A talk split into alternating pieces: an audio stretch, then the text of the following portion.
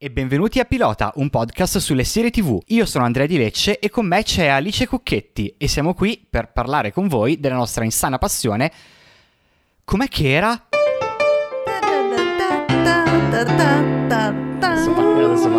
Ah, ci vorrebbe un'orchestrazione della sigla alla John Williams. In una galassia molto lontana Mm. o piuttosto lonta- media- Lontana, lontana. Mediamente lontana. lontana. Lon- Lontana, lontana. Lontana- Cosa dicono le linee guida? In una galassia lontana lontana. Un podcast sulle serie TV. Allora, come avete capito, oggi Alice Alessandri è in missione per conto di Dio a probabilmente vedere di nuovo Top Gun Maverick, che l'ha completamente Sì. stregata e rapita. Anche io vorrei farlo. Eh, eh, cioè, comunque continuo a cantare Lady Gaga, la canzone di Lady Gaga. Purtroppo non 24 puoi ore. perché il dottore ti ha proibito di salire sui jet. Eh sì, purtroppo è andata così. Di conseguenza io e Alice Cucchetti siamo qua con un ospite misterioso per parlare di un argomento che mi sta molto a cuore, come tutti gli argomenti che ignoro completamente, perché io sono una persona estremamente curiosa Sei socratico. o pigro. Ok. Perché ho un rigetto totale per l'argomento che stiamo per trattare, eppure non posso fare a meno poi di guardarmi i video riassuntivi su YouTube o, o leggermi direttamente i riassunti su Wikipedia, perché non riesco a tollerare che esista una lore di cui non sono a parte. Per cui Credo che questo fenomeno abbia molti nomi, ma non indagheremo qui. Per cui con me e Alice oggi c'è il mio carissimo amico Paolo D'Alessandro per parlare insieme delle serie TV di Star Wars. Ciao amici, eh, sono Paolo D'Alessandro. Ciao Paolo. Benvenuto Paolo. Allora Paolo, io dai miei appunti leggo che sei un grande appassionato di Star Wars, Sì, confermo. però non, correggimi se sbaglio, non odi le donne, Eh, no. non pensi che stiano esagerando. Eh, ah, beh, no, no, no, no. Attenzione. Ok, ok. Questa esitazione. Mi cogli impreparato perché avevo un preconcetto sui fan di Star Wars che ora si è, si è sgretolato e che non mi lascia più argomenti per continuare. eh, sono qui per distruggere i tuoi preconcetti e per rinforzarne alcuni. E non mandi lettere minatorie a Ryan Johnson. No, anzi, io stimo, sono uno di quelli della frangia eh, pro brigata Ryan Johnson. Anch'io. Potrebbe diventare un episodio molto problematico per motivi che non mi aspettavo. Pensavo che avremmo fatto una puntata di estrema destra e invece verrà di estrema sinistra. Eh, hai proprio sbagliato fan. Beh, dai, anch'io sono una. Io, anch'io sono della brigata Ryan Johnson. Eh, ma tu sei una donna, quindi Ah, in realtà ok. devi ancora dimostrare di essere una vera fan. Perché te lo devo dire, eh, te lo devo dire. Noi pensiamo che sia un po' una posa, eh, questa cosa di a Sì. voi donne piace Star Wars. Non ho mai capito. Non ho mai capito esattamente quale sarebbe l'obiettivo per cui una ragazza dovrebbe fingere di interessarsi a Star Wars. l'altro. Per finta. Come è ovvio, guadagnarsi la stima dei nerd. Eh, già, chiaro, certo, chiaro, chiaro. E ho scoperto do- qual- qualche anno dopo, in realtà, mh, l'uscita di The Last Jedi o Gli Ultimi Jedi, che dir si voglia, Mhm. che ehm, era, stata fa- era stata fatta una versione fan, de- de- fan, poi non so neanche se usare questa parola, perché ho un grande rispetto per la parola fan. Eh, è una versione in cui avevano tolto tutte le donne. È vero, è vero, confermo. Perché- ho detto, questo è il vero Star Wars, senza Confermo. femmine. Confermando che non hanno capito niente di Star Wars perché appunto uno dei Sì, no, ma personaggi in più forti- generale, c- come fai a... pe- Vabbè, niente, non voglio addentrarmi. No, no, no, ma Ci saranno... No, allora io so, so in realtà di addentrarmi in un ginepraio, soprattutto perché Star Wars nasce come saga cinematografica e, e so che parlare di cinema con te, Alice, è pericolosissimo perché Perché? si finisce a parlare solo di quello per le successive quattro ore. No. Questa volta ti chiedo di trattenerti e di affrontare l'argomento Star Wars solo dal punto di vista televisivo. Va bene, va bene. è durissimo. No, vabbè. Facciamo finta che i film Ascolta- non esistano. No, allora non si può fare totalmente finta che i film non esistano, anche perché l'ultima serie di Star Wars è- sta in mezzo tra due film, quindi cioè, è un po' difficile ignorarli. Ci concentriamo sulla serialità. che comunque è una il nostro po' l'argomento del podcast, non so se i nostri ascoltatori se ne sono resi conto fin qui. Se non se ne Eh, sono resi conto fin qui dovrebbero comunque averlo intuito dall'introduzione. Esatto, esatto. Beh, allora io tra l'altro mi veniva voglia di, di chiederti Andrea come mai sei così allergico a Star Wars, ma forse ce lo lasciamo per la fine. No, te lo dico subito, non lo so. Cioè, ho, prova- Ah, ok. ho provato a vederlo e proprio non mi interessava. Non, non lo ritengo brutto, assolutamente no. È che non, non clicca con me. No, ci sta. Ma hai A te- quanti anni... Scusa. Esatto, quanti anni l'hai visto la prima volta? Ecco, no, io non ho la class- il classico racconto che sono andato a vederlo con mio papà a sei anni ed è stata l'unica volta che io e mio papà eravamo d'accordo su qualcosa. Io e mio papà continuiamo a non essere d'accordo su niente. Neanche su Star Wars. Forse quello sì perché non l'ha, non l'ha visto nessuno dei due. No, poi ho provato a vederlo per conto mio in vari momenti della mia vita e poi ho provato a vedere le serie, eh. però tutte le Mhm. volte eh, è proprio un... eh, ok, non, non la mia cosa. Vabbè, oh, ci sta, ci sta Ci secondo sta, me. ci sta. Sei in minoranza mon- mondiale, ma ci sta, evidentemente. Conoscendoti, scusa, la cosa che mi meraviglia è, eh, sapendoti così amante dei Marvel, non sono mondi completamente scissi, per cui... Eh, lo so, infatti forse la cosa che mi interessa di più dell'un- dell'universo di Star Wars in Mm. questo momento è che è un universo, tra virgolette, condiviso, fatto di diversi me- media, medium, media, diversi me- Qual è quella giusta? Aiuto! Media media, plurale. media- diversi media ehm, e quindi ci sono non soltanto i film e le serie tv ma ci sono anche i romanzi, ci sono i fumetti peraltro la licenza dei fumetti è della Marvel tutto torna Ehm, ed è alla fine il motivo per cui vado a leggermi i riassunti su Wikipedia però quando provo a vederlo io ero gasatissimo per The Mandalorian Sì, mi Dicevo, ricordo. cioè, un- uno space western come Firefly, finalmente trovo una roba di Star Wars che mi piace.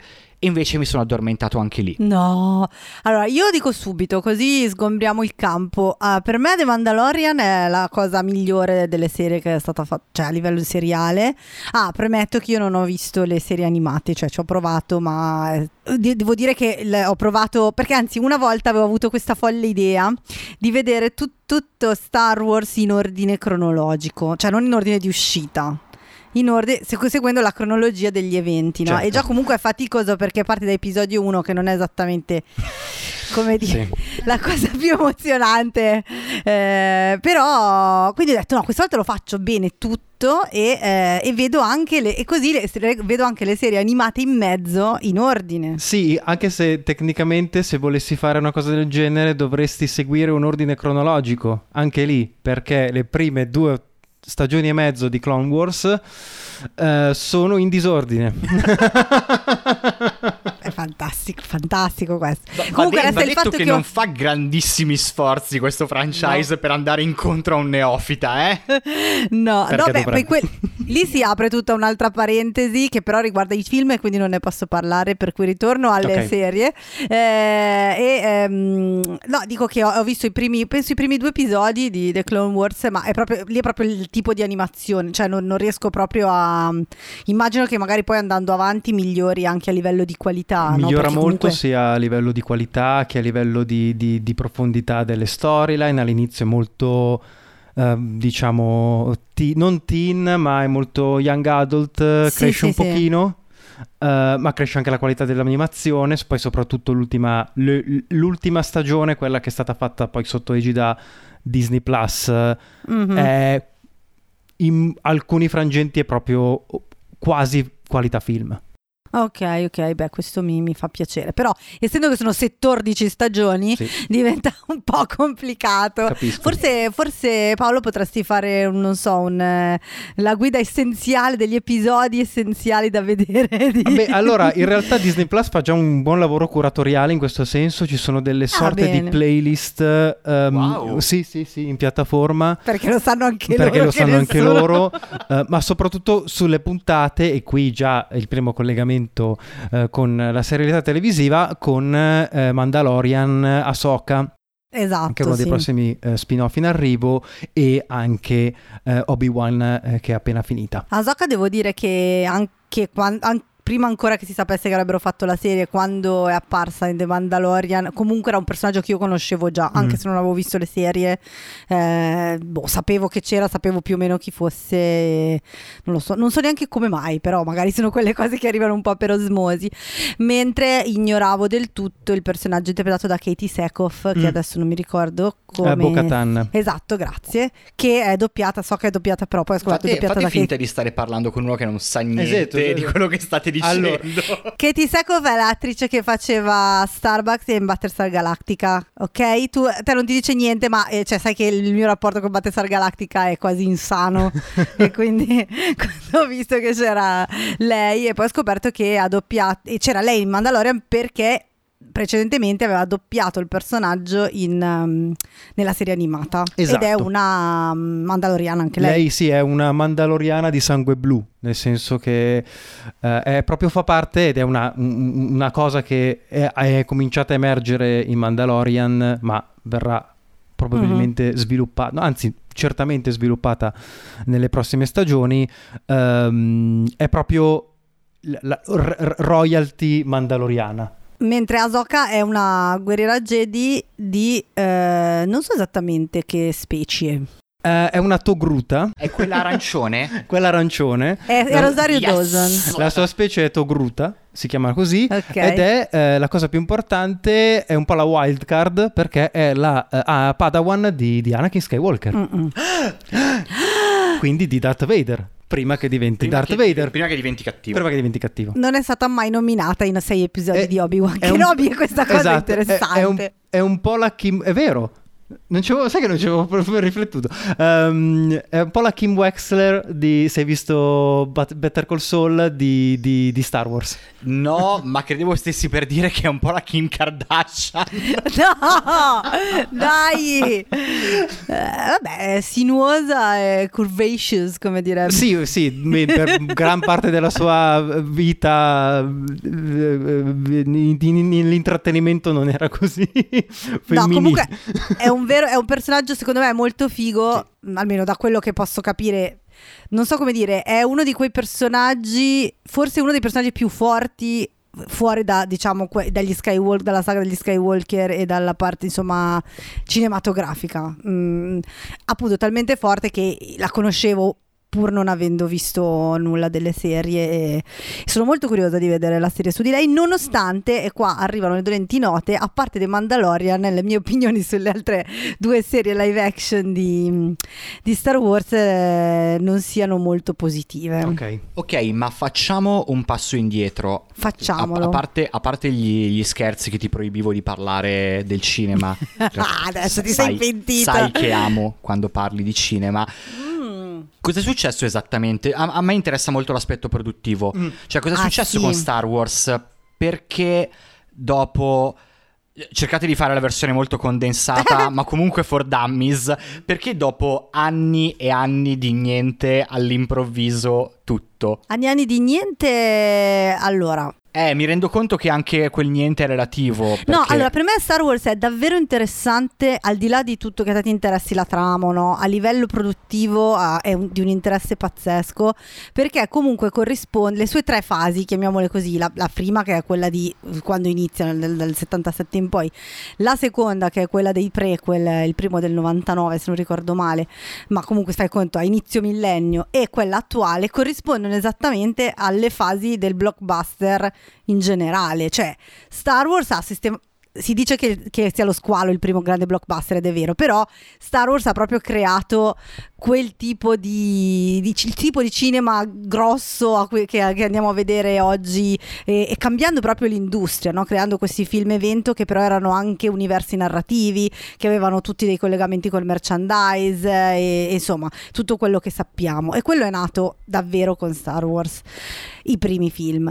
Poi dopo, vabbè, eh, Lucas ha sempre sostenuto che eh, lui aveva in mente che voleva fare i prequel ma non c'era la tecnologia e si è inventato la tecnologia per farli alla fine. Di fatto sì, sì, sì, è vero. È verissimo. E la Industrial Light and Magic che ha fondato George Lucas ha cambiato il cinema perché ha fatto, è quella che è stata la, l'azienda più pionieristica di, degli effetti speciali e quindi, e quindi anche quando noi guardiamo i prequel che sono fatti praticamente in green screen quasi al 90%, sono molto finti, hanno quell'estetica che è diventata vecchia, ma forse era già vecchia quando sono usciti, non so, però perché erano proprio le prime cose che venivano fatte totalmente in digitale. Sì, sì. E poi e oggi Star Wars è quello che è il blockbuster oggi, cioè i franchise giganti, tentpole come vengono chiamati, questi enormi costruzioni a mille gambe in cui ogni cosa può diventare uno spin-off, qualsiasi oggetto di scena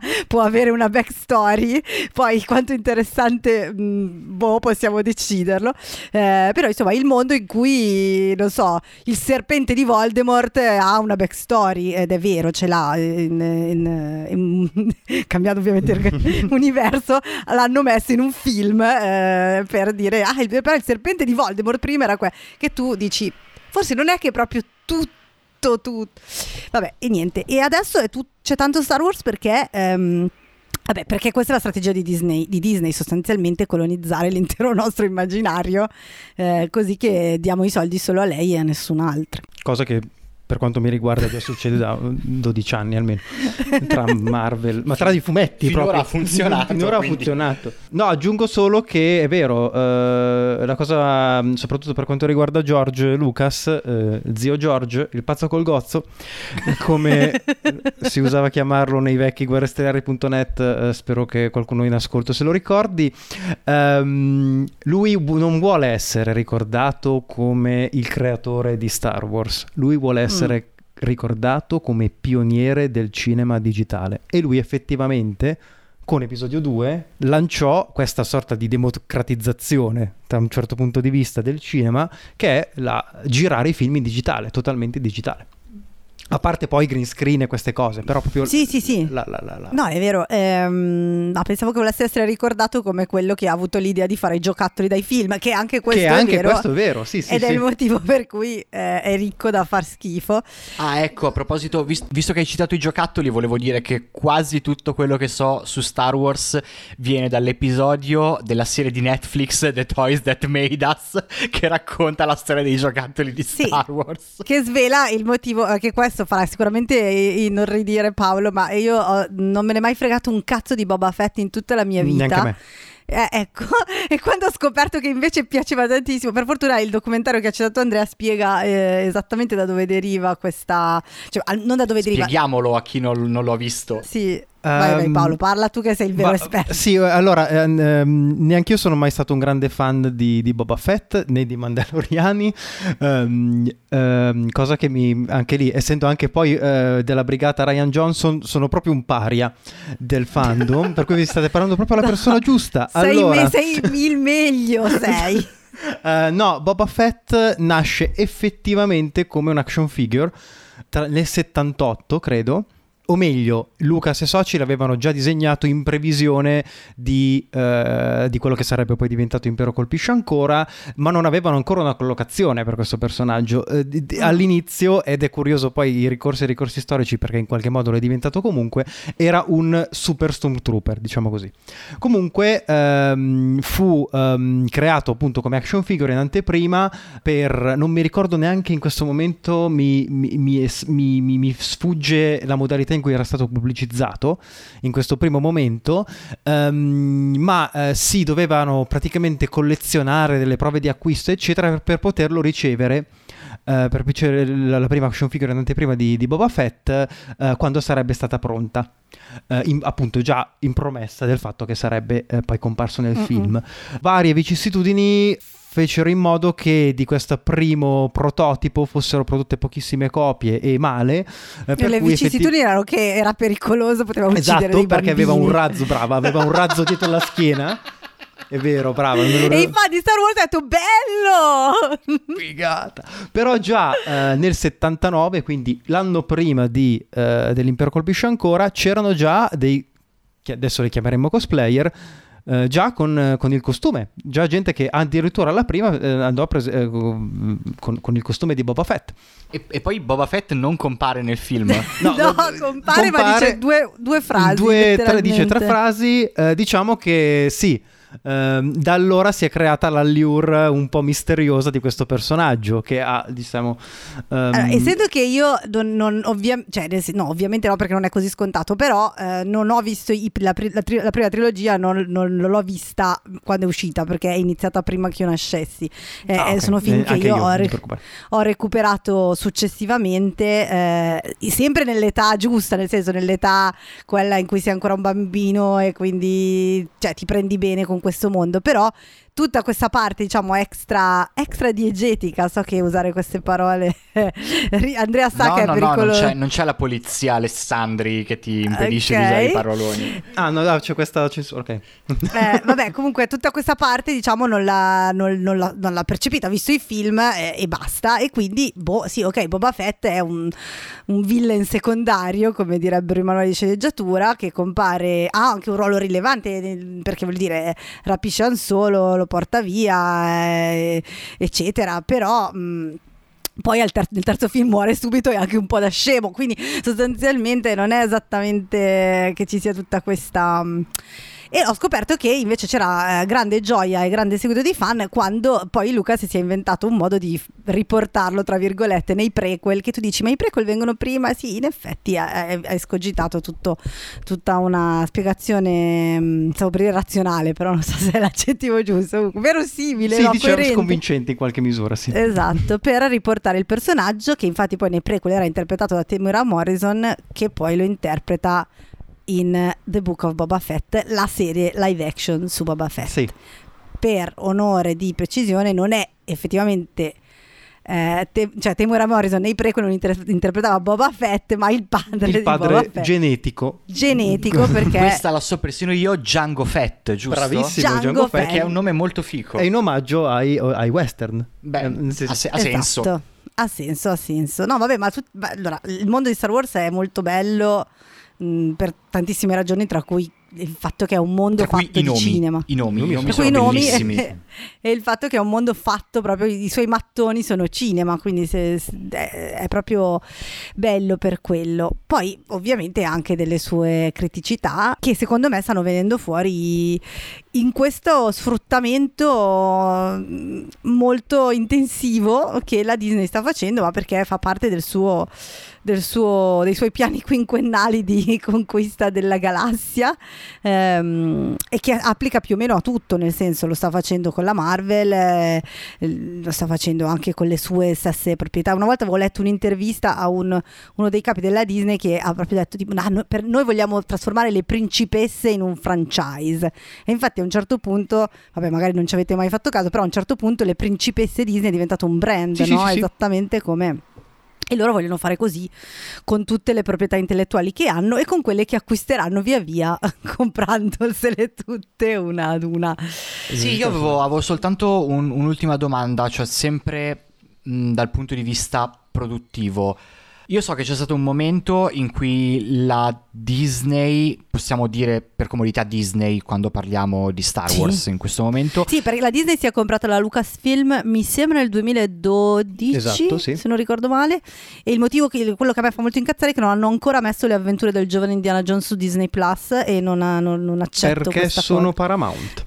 Bastardi. Su allora Paramount Plus America le trovi. Ah, non neanche tutte, ma le trovi. Sì, perché hanno, fa- hanno fatto la, il, nu- il, nuovo montaggio, una specie di... Ne avevamo parlato nella puntata certo. sulle avventure del giovane Indiana Jones. Paramount Plus arriva in Italia a settembre. A settembre, sì. Magari allora a quel punto potrò fare il rewatch delle avventure del giovane Indiana Jones. Vabbè. Stavo dicendo, um, non me lo ricordo più.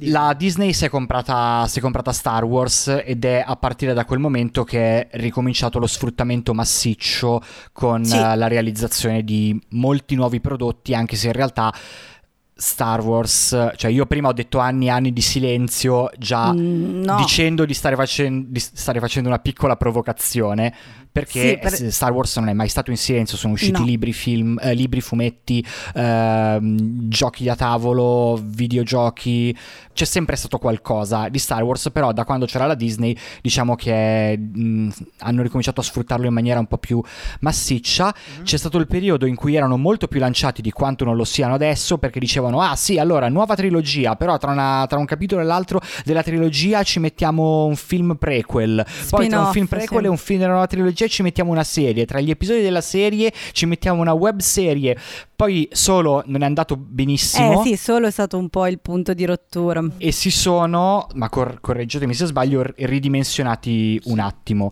E adesso non ragionano più in termini di trilogie, ma Mm. in, in termini di storie da sviluppare in più, in- in più media. Sì, sì. Secondo me c'è anche da distinguere un po'. Poi scusa Paolo, poi ti lascio. No, assolutamente. sì, sì. C'è anche un po' da distinguere quello che la Disney racconta e quello che poi è la verità, perché non sempre le cose coincidono. Secondo me, da- da- è una mia ipotesi, eh, non, non è che è suffragata da niente, però la mia sensazione è stata eh, che sicuramente solo che è stato il primo film di Star Wars a, mm, ad andare male, perché alla fine è andato male, non è che si... Cioè, ovviamente non è stato un floppone totale perché si chiamava Star Wars e un po' di gente a vederlo ci è andata, però rispetto a- a- a- al tipo di, di pubblico che aveva movi- movimentato Star Wars fino a quel momento, solo è stato proprio una... eh, una, una delusione oltre al fatto che ovviamente aveva avuto una, una lavorazione travagliata erano stati licenziati Lord Miller e riassunto Ron Howard. Vabbè. Eh, non riesco neanche a immaginare l'idea che cioè, Lord Miller stanno facendo un film li cacci e, e chi prendi Ron Howard? Vabbè. Ehm, però ehm, c'è stato quello e poi c'è stata la pandemia e c'è stato il lancio di Disney Plus.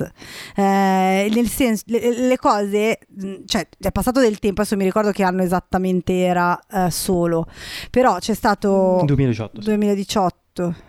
Poi aveva- hanno finito la, la trilogia con eh, The Rise of Skywalker, che non è che è andato male, però è andato meno bene dei precedenti e cioè si è proprio visto anche, come dire, a livello di temperatura nella cultura pop, forse perché faceva un.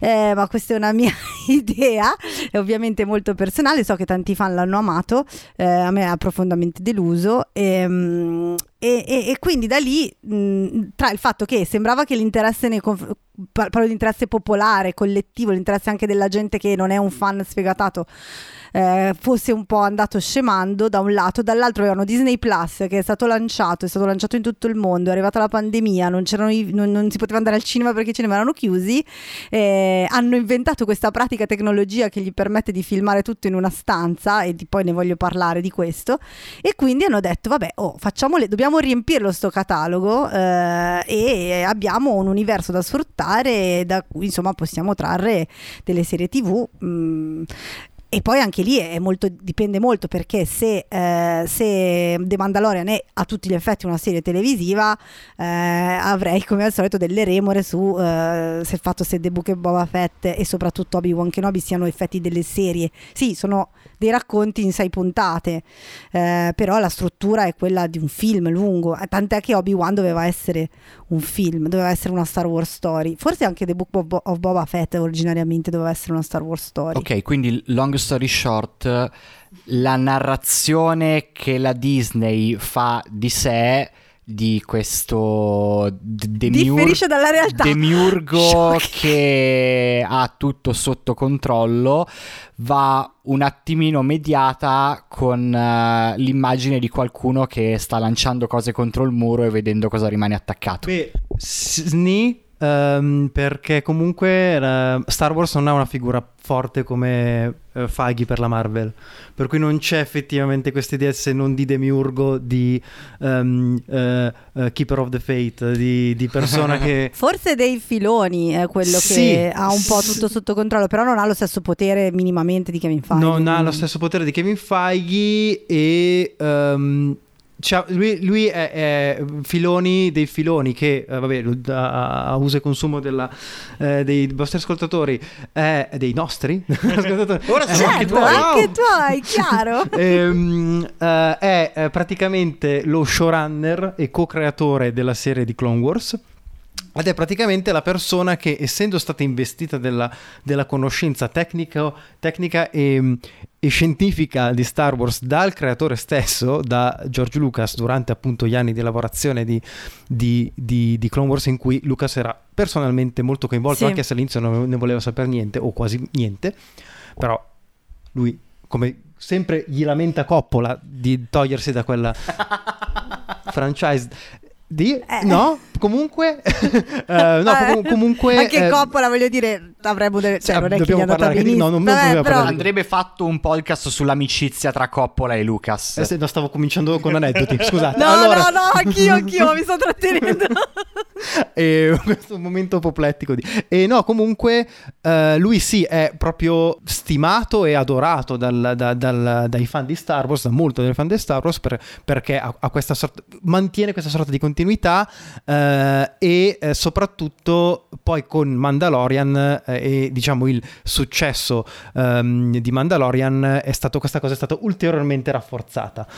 però poi lui, nel senso, è cresciuto anche a livello creativo molto in questi anni, ma non è ancora appunto la figura accentrante. E io pongo anche dei dubbi eh, sul se debba davvero esserlo. Poi magari ne parliamo sì, dopo. no, sono d'accordo. No, perché prima di registrare io e Paolo stavamo parlando invece di Kathleen Kennedy mm-hmm. e io mi ero fatto sempre da, da, ignorante dell'argomento, mi ero fatto l'idea che fosse un po' lei la Kevin Feige di Star Wars. Allora, Kathleen Kennedy è io non so niente, ma sapete che ogni tanto mi è capitato di andare a cercare delle informazioni su Kathleen Kennedy e ne ho trovate pochissime, nonostante sia una figura cruciale per il cinema, ma non solo per Star eh, Wars. Stavo per... dicendo la stessa identica cosa prima. Perché tu vedi, cioè tipo un giorno stavo riguardando eh, i ponti di Madison County di Clint Eastwood ed è prodotto da Kathleen Kennedy. Cioè, ci sono, nel senso, tu guardi i film dagli anni 80 in poi e, e ogni tanto, a parte quelli di Spielberg ovviamente, ma anche altri, e ogni tanto compare lei.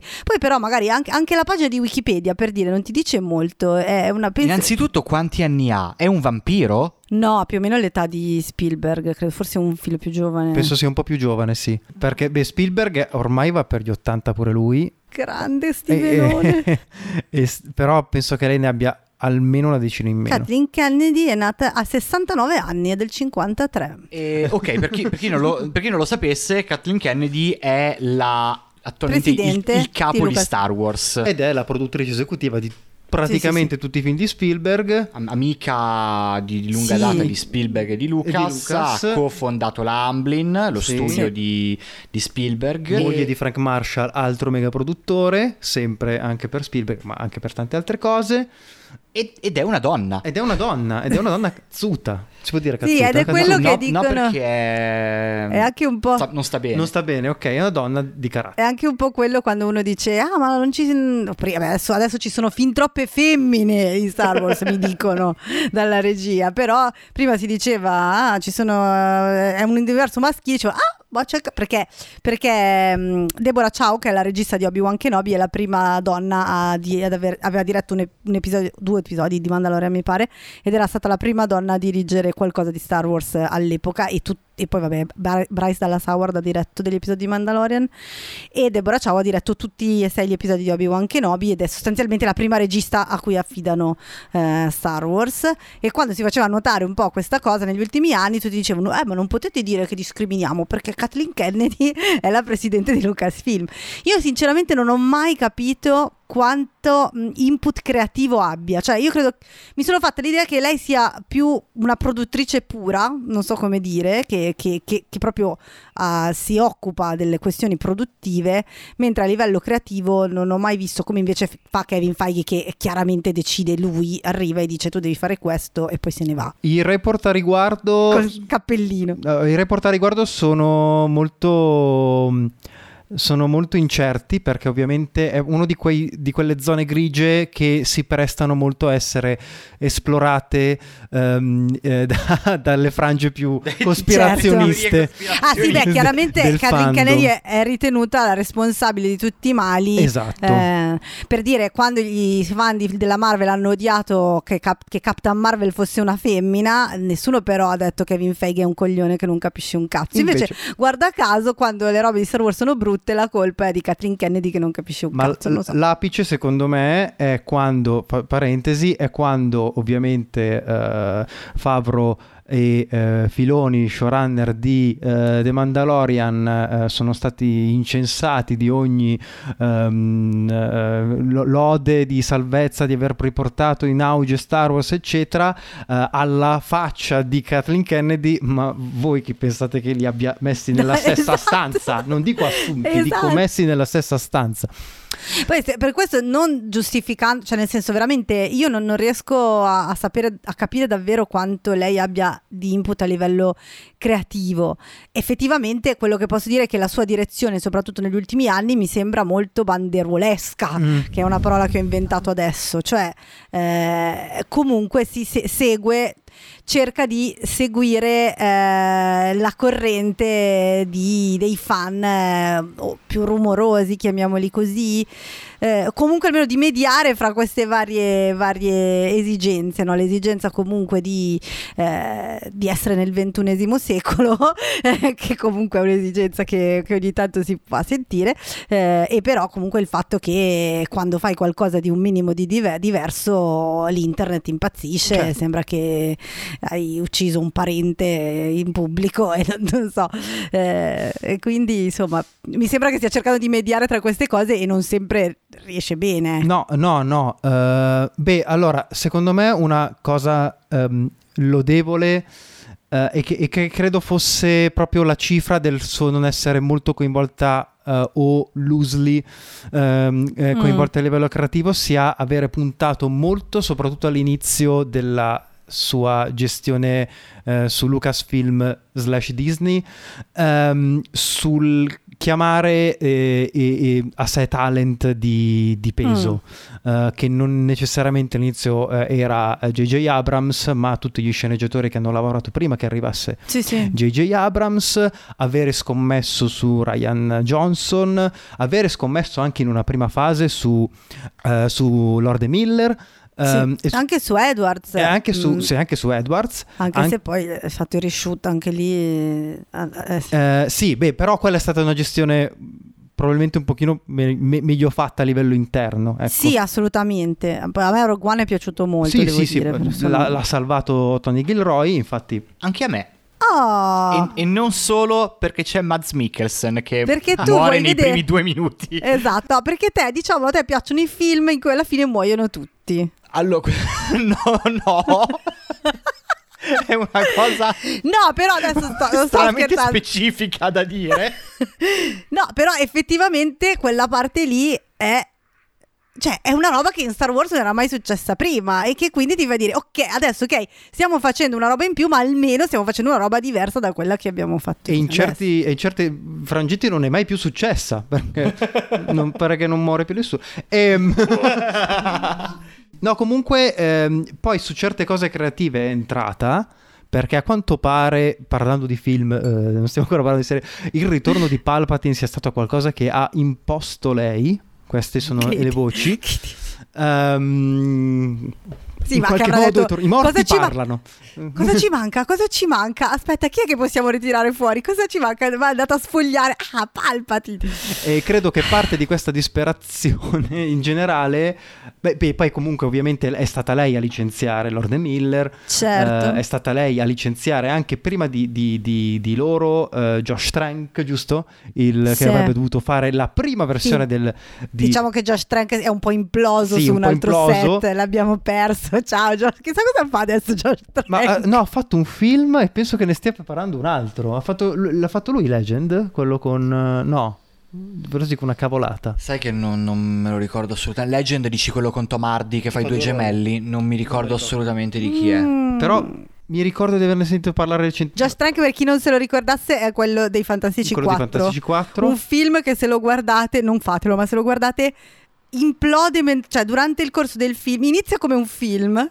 Cioè, È l'u- l'unico Con- caso al mondo in cui vedi un film morire mentre vedi il Esatto. si film. sfilaccia proprio Esatto. Com- come, fant- come fant- eh, Mr. Fantastic, no?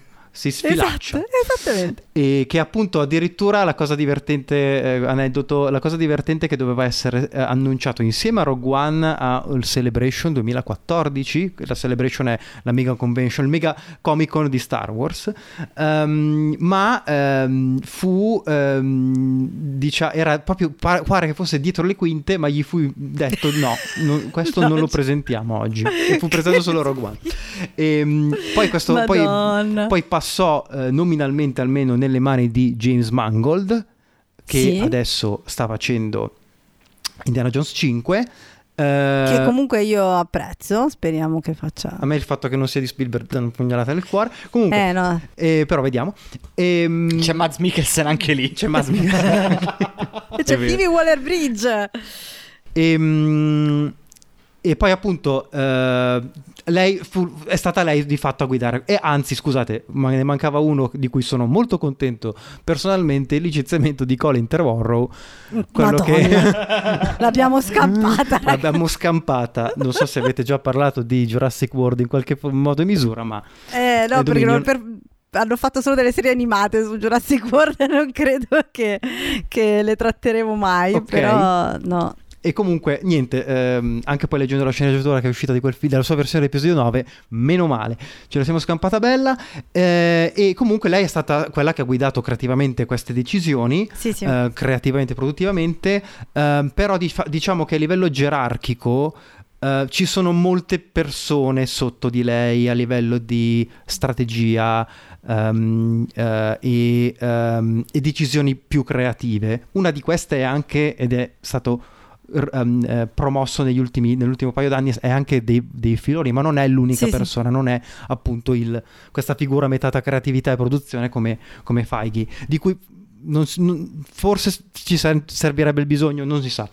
Ehm, e volevo aggiungere questo cos'altro. Ah, sì, diciamo che secondo me la cosa che ha cominciato a sfilacciare e togliere un po' di, di terreno sotto i piedi a, a, a Kathleen è stata proprio ehm, Disney Plus. Perché ovviamente è un mandato aziendale quello Eh, di sì. eh, produrre per Disney Plus e eh, diciamo che se all'inizio poche produzioni o comunque un, eh, uno sguardo più qualitativo poteva essere poteva funzionare infatti è quello che è stato che ha guidato eh, Mandalorian il fatto di aver proprio scelto Favreau che è un nome è una, è un A-list insomma è, un- è uno Certo. di peso Vabbè, per eh, fare questa se non ci cosa. fosse stato lui non ci sarebbe stato né, esatto. né il Marvel Cinematic Universe né eh, quello, gli orren- l'orrenda- l'orrendo trend dei remake live action perché eh, live action è, è live animazione. action dove tutti però indossano una tuta verde dal capo a Esatto. piedi.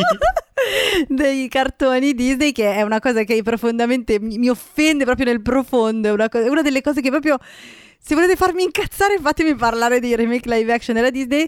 Eh, però hanno fatto una fraccata di soldi eh, hanno annunciato Hercules questa settimana Sì, volevo e lo buttarmi dal fa Guy Ritchie è vero? Cosa? Madonna. Perché è andato così No. bene Aladdin? Aladdin una merda in guerra.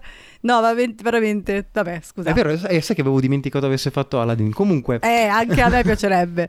E niente, per cui questo poi eh, mandato che è stato ulteriormente eh, raddoppiato, diciamo, e peso ulteriore con eh, ovviamente la pandemia e il fatto che c'è stato il passaggio di testimone da, oddio, pre- vecchio presidente della Disney, un vuoto. Eh, sì no ho capito chi Bob Bob Iger Iger, grazie, a A un altro Bob, all'altro Bob, altro Bob Bob. Chapek, Bob Chapek che esatto. tutti odiano e detestano perché effettivamente non, non sta facendo un, un Eh, ottimo però non lavoro. hanno evidentemente un altro Bob a disposizione. Esatto.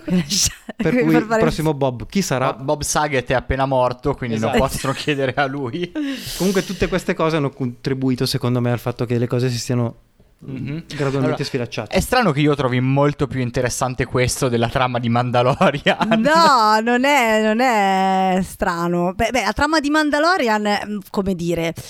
Allora, a me Mandalorian è piaciuto tantissimo. Mi è piaciuta di più la prima stagione della seconda, ma proprio perché una cosa che mi piaceva molto di Mandalorian è che era ambientato nell'universo di Star Wars, ma era una cosa a sé che è eh, più o meno insomma eh, e che, secondo, cioè, che mi piaceva molto perché Star Wars effettivamente ha eh, dalla sua questa enorme forza, cioè il fatto che Lucas con un solo film ed è il motivo per cui ha avuto questo successo enorme nel 77 ha creato un intero universo eh, che stimolava la fantasia e ti faceva proprio venire capire che c'erano un sacco di angoli che potevi esplorare, delle cose eh, che non, non, si sapevano, potevi proprio immaginare qualsiasi cosa e quindi stimolava l'avventura e tutto quello che che sappiamo.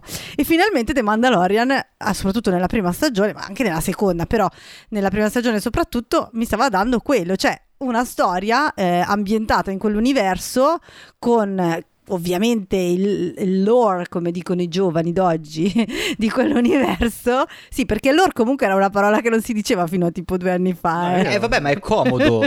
certo, certo, è sempre bello trovare le parole giuste per le cose eh, e che poi era una serie tv. Eh, non so Paolo se tu sai che io ogni puntata di pilota mi devo lamentare del fatto che non ci sono più le serie tv di una volta, eh, ma ci sono solo le miniserie che sono dei film lunghi e Mandalorian è una serie tv, cioè ha delle puntate eh, spesso quasi autoconclusive diciamo, che eh, magari non autoconclusive perché la trama qualcosina va avanti, però che ti danno il senso di essere un episodio che inizia e finisce, è un frammento di, di, di racconto che ha una sua autoconclusività. E poi eh, mi piaceva molto, mi piace molto che riprenda, eh, vabbè, innanzitutto è una serie western nello spazio, questo lo era, già, Star Wars per certi versi fin dall'inizio, soprattutto proprio le parti ambientate a Tatooine, eccetera. Eh, però, mm, però diciamo Mandalorian proprio prende questa ispirazione e la sviluppa eh, eh, perché alla fine il suo protagonista è un cacciatore cacciatore di taglie, quindi è perfettamente un personaggio inserito nel mondo western.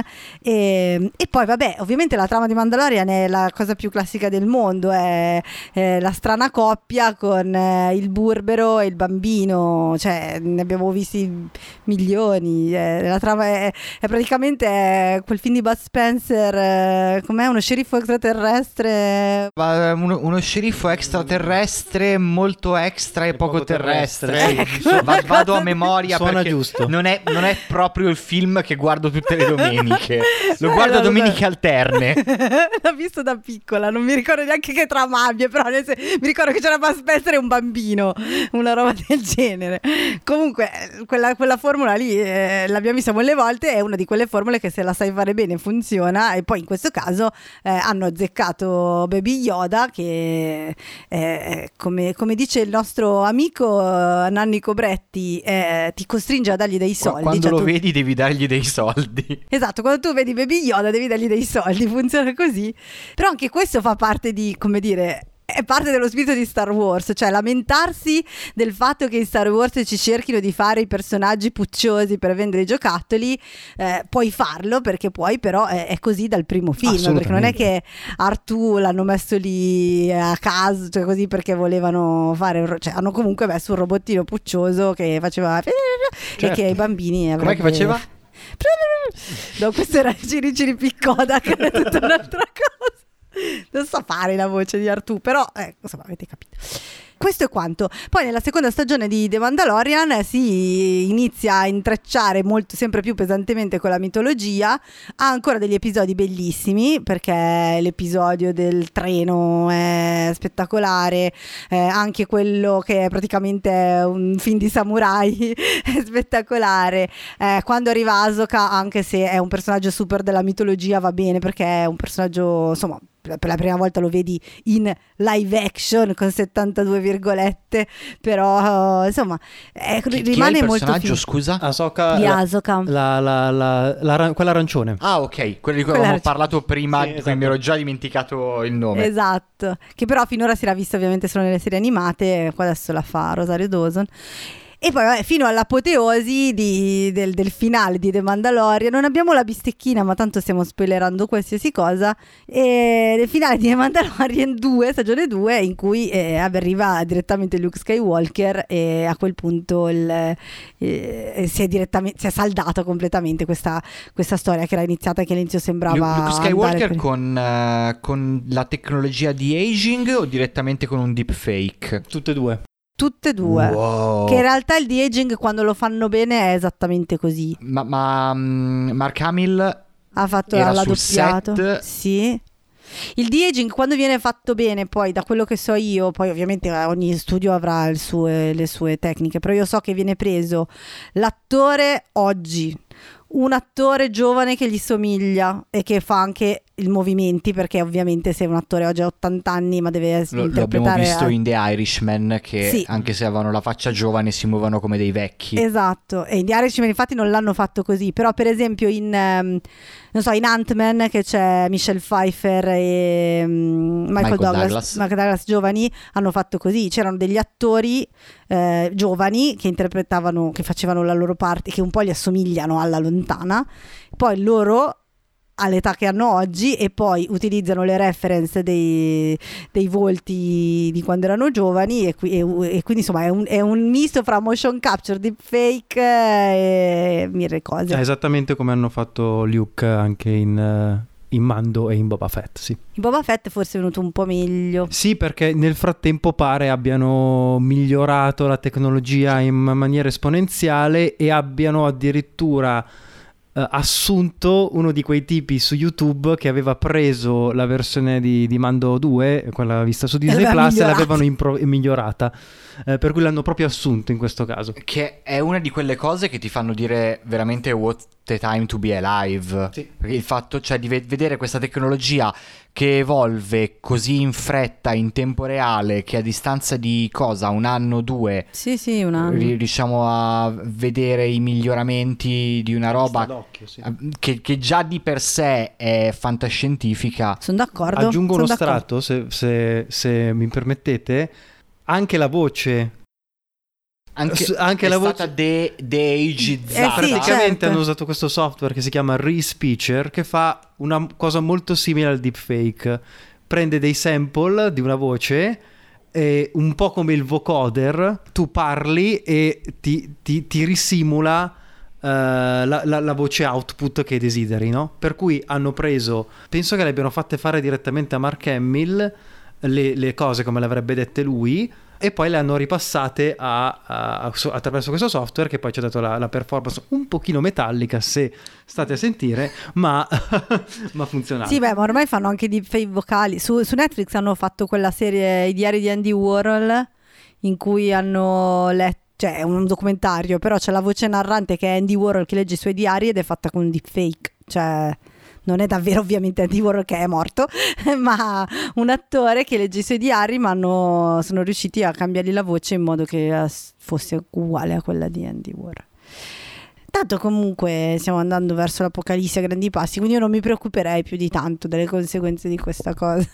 No, allora ecco sì, eh, chiaramente se ci fermiamo a riflettere sulle conseguenze ci sono tanti, tanti aspetti un po' oscuri, però io non posso fare a meno di essere entusiasta dalle, dalle possibilità di questa tecnologia e la velocità con cui si sta evolvendo. sì la tecnologia in sé è interessante secondo me eh, Però tu sai che voglio la, la dire, ra- una, la- una cioè, volta quando dovevi fare un personaggio, ma l'attore che aveva fatto quel personaggio nel 77, adesso ha 70 anni, prendevi un attore nuovo e dicevi è Luke da giovane e non si, facevano comunque. tutti questi problemi. tu sai comunque in generale nella storia non mi sembra che l'umanità una volta che ha avuto dei grandi poteri ha effettivamente, li ha effettivamente usati con grande responsabilità. Vabbè, ma Che- io non che- sono uno storico, sono uno storico dei telefilm. Bravo. Vabbè, no, torniamo alle serie TV a questo proposito. Quindi, questa è la mia opinione su The Mandalorian. Ma Paolo, se vuoi No, aggiungere sono qualcosa. molto d'accordo. Io trovo che è molto vero che eh, stagione 2 aggiunge tanta lore, aggiunge tanta mitologia, ma lo fa in un modo che qua- anche quando non, non è necessariamente, non è sempre invasivo, lo fa è in un vero. modo molto accessibile e se proprio quando non è accessibile lo fa in un modo che ti istiga la curiosità. Sì. Ho parlato con molte persone che non erano assolutamente fan di Star Wars prima, che Mhm. Mi, si sono trovate curiose di, sia della lore dei Mandaloriani, sia di capire un attimino di più il, il contesto attorno ai personaggi che vedevano in azione. No, certo. E questo è positivo perché, cioè, più che essere positivo in sé, è un po' l'eredità di come eh, era scritto anche il primo Star Wars, no? Che Sì, faceva sì. questi riferimenti oscuri che ovviamente nessuno capiva perché non c'era, un, non c'era un contesto, non c'era un progresso, ma comunque ti stigavano la curiosità e riuscivi a, a comunque a goderti la storia anche, anche senza essere a conoscenza. Quella cosa che secondo me probabilmente eh, immagino, ma ovviamente correggimi se sbaglio, ehm, potrebbe essere un pochino più fastidiosa per te, ma in generale, è il fatto che eh, sia il percepito, eh, e so che dico una cosa che per altri fan di Star Wars non è molto, ehm, ehm, è- è- al contrario è bella, ehm, il fatto che si, si, ehm, inseriscono in storie che non sono ancora finite, perché Mm. Eh, si citava prima, beh, Ahsoka stessa, quindi la Padawan Mhm. di Anakin Skywalker, eh, Bo-Katan, perché questa figura i- cruciale per le sorti dei, dei Mandaloriani, della cultura mandaloriana, Mhm. le ritroviamo dopo otto anni tipo, dall'ultima volta in cui le abbiamo viste in Rebels, nella serie animata, Mhm. che eh, racconta le storie ehm, anche lì ereditate in parte da, da Clone Wars, eh, Mhm. per cui ehm, c'è u- que- questa narrazione verticale, una sorta di filoniverse, cioè di Mhm. ehm, sottouniverso di Star Wars in cui persistono sottotrame iniziate appunto da, da dei filoni anni fa e che non so- sono ancora non ho ancora trovato, eh, trovato cam- ehm, scusate non ho ancora trovato compimento e che campano eh, nonostante, nonostante il, il- cambio di mezzi di produzione ecco. Certo. e Ahsoka eh, è dichiaratamente la, la stagione finale o comunque il finale o li- il continuo, vediamo se poi si concluderà anche lì, di, di Rebels. Cioè non è, un, Sì, non è- sì. non- è più, di- più che essere uno spin-off di Mandalorian, è, un- è uno spin-off di Rebels, ecco, Sì, sì, sì, già nelle certo. intenzioni. Per cui si ha per- un percepito di storia all'interno del- del- del- di, di Star Wars, di sottotrame che continuano, persistono e non finiscono mai tanto. Che in qualche modo è frustrante. È una soap opera. È una soap opera, sì, che Sì, sì, diciamo, ma ci sta, Ci eh. sta, però, insomma, eh, cioè, a, a me personalmente eh, il fatto che f- f- una volta che avessero promesso, eh, che Filone avesse promesso Rebels avrà un finale, ok, le sottotrame della, cioè l- l- l'arco della serie è finito, ma non sono finite le storie. Ecco, diciamo che forse il fatto che eh, abbiano, ci siano tutti quei personaggi, poi io, ripeto, non avendo visto le serie, non eh, parlo da persona che appunto non ha visto le serie animate, però mi sembra un po' che poi è quello che è successo secondo me in modo plateale in The Book of Boba Fett, così magari passiamo anche a quello, che a un certo punto eh, perdano la fiducia nel loro- nella loro serie, in quello che stanno facendo e quindi devono portare dentro dei personaggi, non dei personaggi, non creare dei personaggi nuovi o approfondire i personaggi che hanno, eccetera, ma portare dentro dei personaggi che già esistono. ehm, io non so se dipende da questo o, o da, o da cos'altro, però un pochino la mia sensazione è stata quella. Eh, però devo dire che non avendo visto le serie, l'introduzione sia di Ahsoka che di Bo-Katan mh, non mi ha, cioè anzi mi ha incuriosito, voglio sapere co- come va avanti. L'arrivo di Luke è stato estremamente emozionante, la puntata, non posso assolutamente negarlo, cioè mi sono letteralmente emozionata, Cre- credo anche di aver pianto, posso, posso confessarlo, perché come dicevi tu non sono invasive queste cose, funzionano bene in The Mandalorian, quindi magari la mia preoccupazione è più una preoccupazione esterna o a mente fredda, no? Tipo eh, molto banalmente di dire sì ma anche questa è una storia degli Skywalker, cioè dobbiamo comunque sempre ricollegare qualsiasi cosa di Star Wars, cioè è un universo talmente sconfinato con tanti personaggi, tanti mondi, tante culture, tante specie, però alla fine si ritorna sempre a Luke Skywalker. Poi è ovvio che è logico, eh, cioè alla fine ha senso nel- nella mitologia.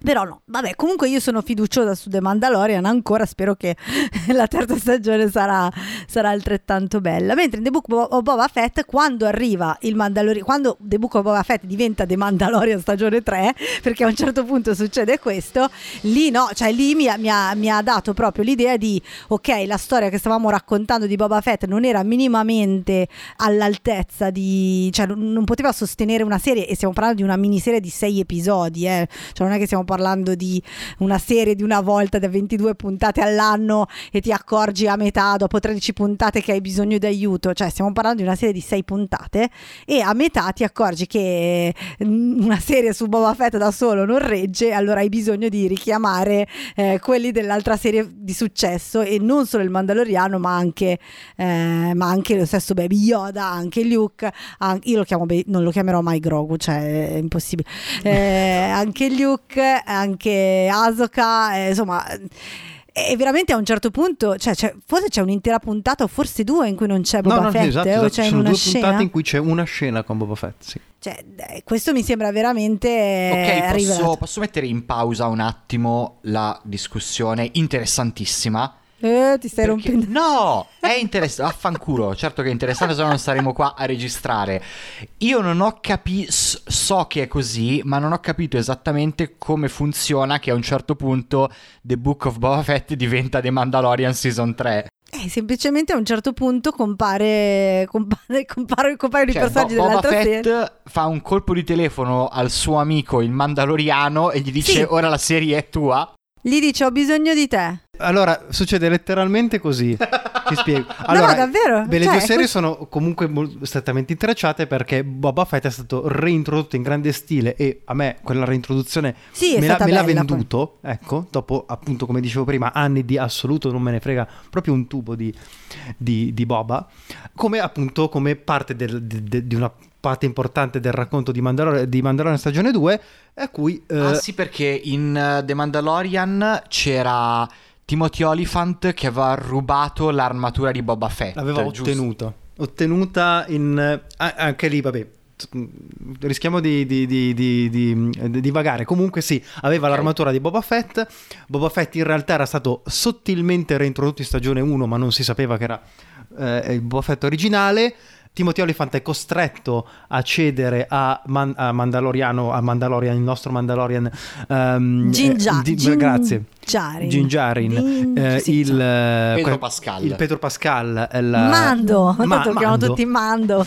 Il, ehm, questo- questa armatura perché è di eh, origine chiara origine mandaloriana ehm, sembra non so una roba de- de- de- della frutta e, ehm, e per cui lui se la porta in, ca- in carrozza intanto però Boba Fett lo stava seguendo dalla stagione 1 senza che lui lo sapesse e gli chiede ridammi la cosa indietro no?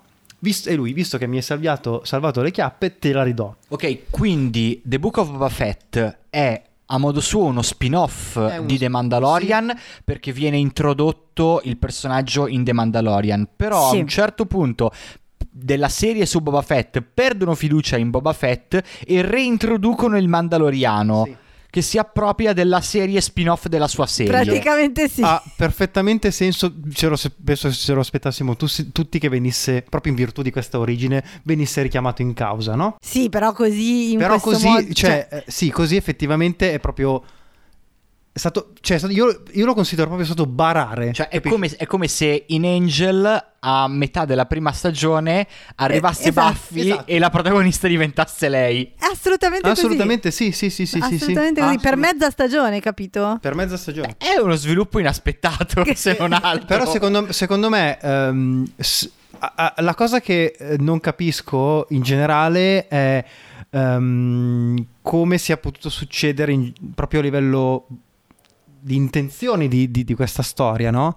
Perché eh, appunto volendo questa doveva essere eh, il riafferma il riposizionamento di Boba Fett all'interno di Star Wars. Il problema è che non puoi riposizionare una cosa che non ha una posizione in primo luogo, no? esatto. Ehm, e infatti la cosa che più stupisce ehm, in negativo di questa serie, a livello proprio di scrittura, secondo me, poi ne sapete più di me, ehm, eh, tag- tagliatemi le gambe, No. è che è metà di un arco, no?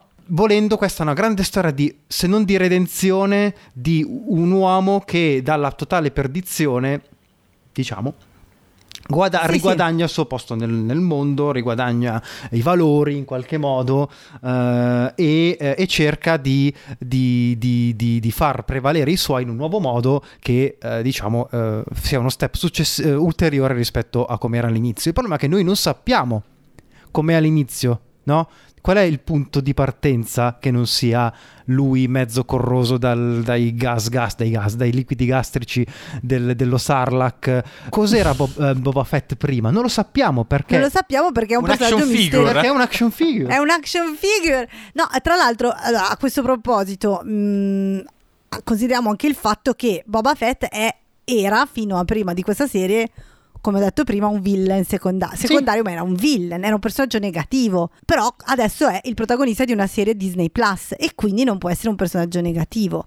Con tutti dei, contorsio- dei- dei contorsionismi, eh, per cui lui è sì, è, è un cacciatore di taglie che prende il posto di Jabba the Hutt, che è un altro villain della, della serie originale, eh, però ha un codice, però lui vuole, alla fine lui non fa niente di negativo mai, alla cioè no. tutte le, e diventa praticamente un eroe buono. E questa roba è veramente una banalità, cioè un appiattimento eh, secondo me in generale, un appiattimento creativo, adesso non parlo di Star Wars in particolare, parlo in generale della scrittura televisiva eh, o in generale della, televi- della scrittura narrativa, cioè il fatto che... ehm, Comunque tu non puoi fare un, un personaggio negativo perché non, non stai facendo i soprano, non stai facendo eh, Mad Men, stai facendo una serie per ragazzi su Disney Plus e quindi, ma quindi cosa vai a impelagarti a fare Boba Fett? Io dico che la sua- la- il motivo per cui è diventato così famoso era che non si sapeva un cazzo di lui. Perché devi andare a impelagarti, a inventare una backstory e a far diventare positivo e a togliere tutto il fascino a un personaggio il cui fascino era dato dal fatto che era misterioso, che non si sapeva chi fosse, che arrivava, diceva due parole e spariva. Questa è la mia... No, secondo me eh, la capisco questa posizione. Secondo me ci sta però che nell'ottica generale non dico che diventasse necessariamente un, un personaggio positivo, perché alla fine della fiera, se ci pensi bene, non è cioè alla fine è comunque un boss di un, un cartello alla fine della Sì, fiera però cosa, qui, fa, no? cosa fa da boss del cartello? Non fa niente, Cioè, non fa niente, ogni volta ragione, che, no? sa- che è sul punto, cioè trova i ragazzetti che eh, dicono no, venite con me, adotta Esatto. i ragazzetti in scooter. Ci sono i ragazzetti in scooter, vabbè, su questo si apre tutto un altro capitolo Sì. di imbarazzo. E non lo so, gli, gli- gli- gli offrono la- di, di commerciare la droga e dice no, io la droga no, questa roba non ne voglio sapere niente e la butta nel deserto. Cioè, capito? Sì, sembra, sì. Cioè, sembra un personaggio di settimo cielo a un certo punto. Completamente ripulito, sono d'accordo. Ehm, a- a dis- ma la cosa che mi fa più ridere, proprio anche a livello di PR, è il fatto che eh, Filoni, e non fi- più, Fi- più Fabro in questo caso, la vendesse come ci siamo ispirati tantissimo al padrino, a queste grandi Eh. storie di gangster. Non Certo. c'è, no, c'è una scena che ho pensato, ah, adesso fanno questa cosa in cui praticamente dei, una gang rivale, diciamo così, di Boba Fett fa saltare in aria un, un locale. Dice, oh, adesso cominciamo. Soltanto che questa cosa è successa tipo alla terza puntata. Comunque. E poi è arrivato The Mandalorian. e poi arriva Mandalorian. E- No, ma poi, cioè, eh, per cui, nel senso, è proprio un- una cosa che per uno che tendenzialmente ha sfornato, anche quando non ha sfornato delle cose straordinarie, particolarmente eh, Iron Man 2 ha sfornato comunque delle cose decenti e ben, ben fatte, no? Sì, sì. Sì? Sì. No?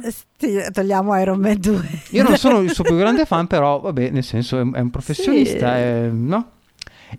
Sembra una cosa fatta da, da un pazzo. Ma sembra una cosa secondo me fatta in fretta e furia, ehm, cioè veramente frettolosa. Mm, questo è quello che ho avuto l'impressione, cioè io ho avuto l'impressione di una cosa che non ha fatto, cioè The Mandalorian è una cosa che ha una sua compiutezza. E, e non sto parlando ovviamente di compiutezza narrativa perché le, le serie sono fatte per continuare e, e quindi ci sta che cioè, a livello di trama chiaramente è aperta, ma a livello di progetto mi sembra una cosa che è stata super pensata da tutti i punti di vista, mentre, mentre Boba Fett e devo dire anche Obi-Wan Kenobi mi sembrano delle cose a cui questa compiutezza manca del tutto, in cui sono state buttate lì delle idee, un po' come, cioè, un po' come alla fine mi sembra che sia un metodo che viene utilizzato da- dall'era Disney di Star Wars, un po' l'impressione che avevo avuto con eh, Rogue One, che poi secondo me è uscito benissimo, o beni- benissimo, bene, però cioè, comunque ricordiamoci che il trailer di Rogue One aveva per l'80% scene Ra- raccontava un altro film film quel trailer. Sì, assolutamente un altro film, ma la battuta principale del trailer non c'è nel film, eh, quella siamo ribelli o mi ribello, cioè messa lì nel trailer come, come cosa super empowering, eh, fomentante e poi dopo nel, nel, film non c'è più. E, e, e vi ricordo che avevo letto delle, delle, interviste in cui gli attori di Rogue One dicevano ma sì, Edward ci faceva girare delle scene a caso e poi prima o poi sarebbero servite, eh, ma veramente, eh? E infatti poi hanno dovuto fare un sacco di reshoot per mettere insieme, per dargli una, una sua coerenza. Poi è venuto bene, ma non sempre viene bene, perché di solito avere l'abbiamo detto più volte, avere una sceneggiatura da cui serve, partire, sì. eh, avere una roadmap, avere delle idee chiare, insomma, è, è, utile.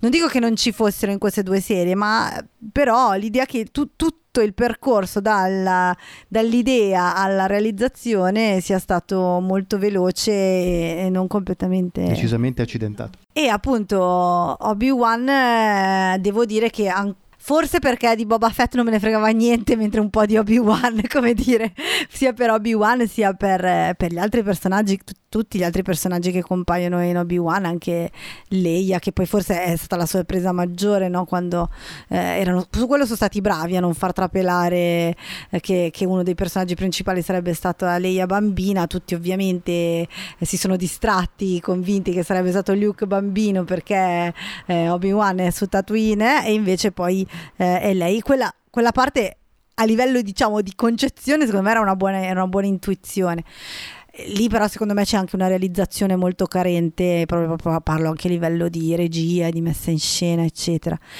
però ecco Obi-Wan è forse la serie che più va dentro nella mitologia io oggi ho visto il finale e mh, mm, dicevo, come possono pensare che funzioni per me? Cioè che io mi possa preoccupare di cosa succede in questo, in questo finale. In, parlo proprio del finale, perché eh, nel finale succedono due cose, eh, cioè due cose principali, un, un, un, uno scontro fra, eh, fra Obi-Wan e, e, Darth Vader e eh, Luke che è in pericolo perché una, la, la villa del, della serie va a prenderlo eh, e, e, in teoria lo vuole ammazzare perché non, si, non è chiaro, ma comunque e io non posso temere per questi personaggi perché perché so già cosa gli succederà, cioè so già che, eh, che, che cosa succederà eh, di lì a poco. Non succederà niente di male a questi personaggi. Allora a quel punto quello che mi deve interessare è come mi racconti questa storia. So già come andrà a finire, però non so come ci arrivi. Il problema è che a me è sembrato che in Obi-Wan Kenobi il come ci si arrivi non, non sia minimamente... Non, non, mi non, mi, non mi è sembrato veramente quasi mai interessante e quindi proprio nel finale ho patito questa cosa cioè guardavo le scene in cui Riva eh, la, la, villain corre rincorre Luke eh, e Luke sembra morto ma io lo so che non è morto cioè nel senso so che non lo ucciderà so che non è morto so che non cioè perché dovrei, dovrei temere dovrei temere per la sua per le sue sorti mm non so se, se, mi sono spiegata. Scusate, sono andata subito al finale, ma perché è quello che ho visto oggi. Magari faccio un passo io indietro. Sì, sì, certo. certo. Uh, sulla serie in sé. No, ma in realtà cioè, dici delle cose che in molti casi valgono per tutta, per tutta la serie. Forse percepisco usando i miei poteri Jedi che forse mi è piaciuta forse un po' più di te però anch'io sì. condivido molte delle critiche uh, soprattutto a livello visivo perché mm. se, se, proprio una cosa di Star Wars non funziona, almeno l'aspetto visivo e quello musicale sono garantiti. Eh sì. E in questo caso probabilmente con tutti i limiti della scrittura e, e, e, di molti altri aspetti di questa serie, però probabilmente quello visivo è quello più carente. Sopra- e la cosa che mi ha stupito di più è stata da una regista come Deborah Chow che il, almeno in Mandalorian il suo lavoro l'ha fatto molto più recentemente perché ha fatto sì, sì, sì. una delle scene d'azione nella serie nella prima stagione più, più belle, più riuscite, più leggibili, più mm. tutto che, che, che, che, la serie abbia mai avuto secondo me e comunque eh, in generale la cosa che, l'urgenza che praticamente manca è perché una, probabilmente perché una serie non è un film. Cioè avrei visto molto di più solo a questo punto come serie e Obi-Wan come film Anche qui doveva essere un film, non con questa storia, ma con quanto pare. Sì, può essere che sia anche questo. Certo, il film ha un, ha un tipo di, di, struttura narrativa diversa, ma infatti poi qua ritorniamo alla mia lamentela ormai pressoché quotidiana. Non è una serie, è un film. Legittimissimo, infatti. No, comunque sono d'accordo. A livello, ecco, mh, de, mh, Obi-Wan, anche già The Book of Boba Fett, secondo me aveva delle, ah, sì, sì, sì, sì. delle carenze estetiche abbastanza consistenti e delle carenze di budget. Cioè, nel senso, il momento in cui ti accorgi che il basso budget si vede tutto. Eh, basso ovviamente relativamente perché stiamo pur sempre parlando di una serie della Disney ma è chiaramente è, è, secondo me in cui vengono fuori tutti i limiti di eh, quel sistema che aveva funzionato molto bene in The Mandalorian che eh, loro lo chiamano The Volume eh, il, il nome Stagecraft è il nome diciamo ufficiale che è sostanzialmente un, un dome un, come si può dire una è un, una stanza fatta di la stanza quella degli X-Men in cui siete è la stanza del pericolo degli X-Men. È, è la stanza. Non, sì. non ci avevo mai pensato, è esattamente sì. questo. O la stanza degli ologrammi di Star Trek. Che figata! Io che infilo una reference degli X-Men con Notevole, Andrea. Cucchetti, notevole. me, ne, me ne bullerò fino alla fine dei tempi.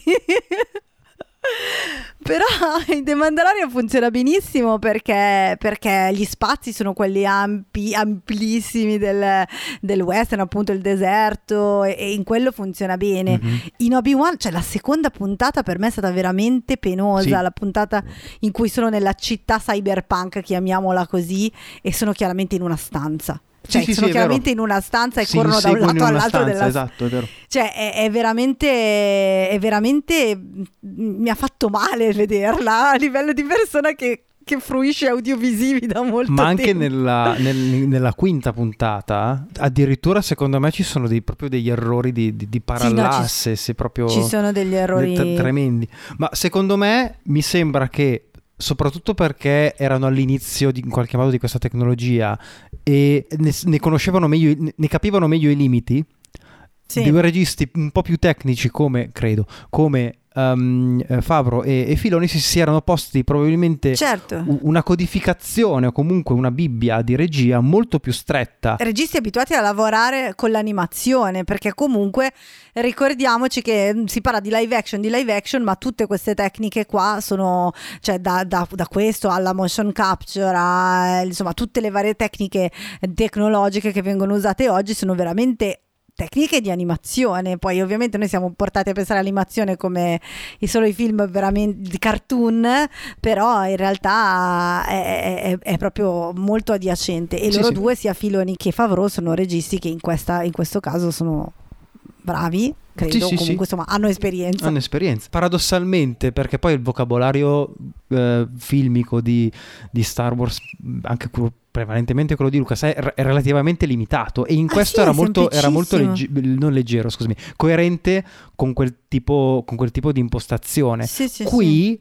Uh, a torto ragione, Ciao ha introdotto tante cose che visivamente in Star Wars non ci sono mai state. Primissimi piani dall'alto, con shallow focus, robe molto claustrofobiche, eh, lenti molto larghe, riprese zenitali in contreplongé molto, mm-hmm. molto accentuate per fare delle, delle, cose. Cioè, praticamente ha, ha, ha ampliato molto questo. Eh, la macchina a mano, tanta macchina a mano. Sì, esatto, non, non si è mai vista una cosa del genere. Nell'ultimo episodio anche un sacco. Esatto, cioè. si è scontrata tant- probabilmente si è scontrata tantissimo con, con, la, con, la, con questa libertà che ha avuto di impostare la serie come voleva.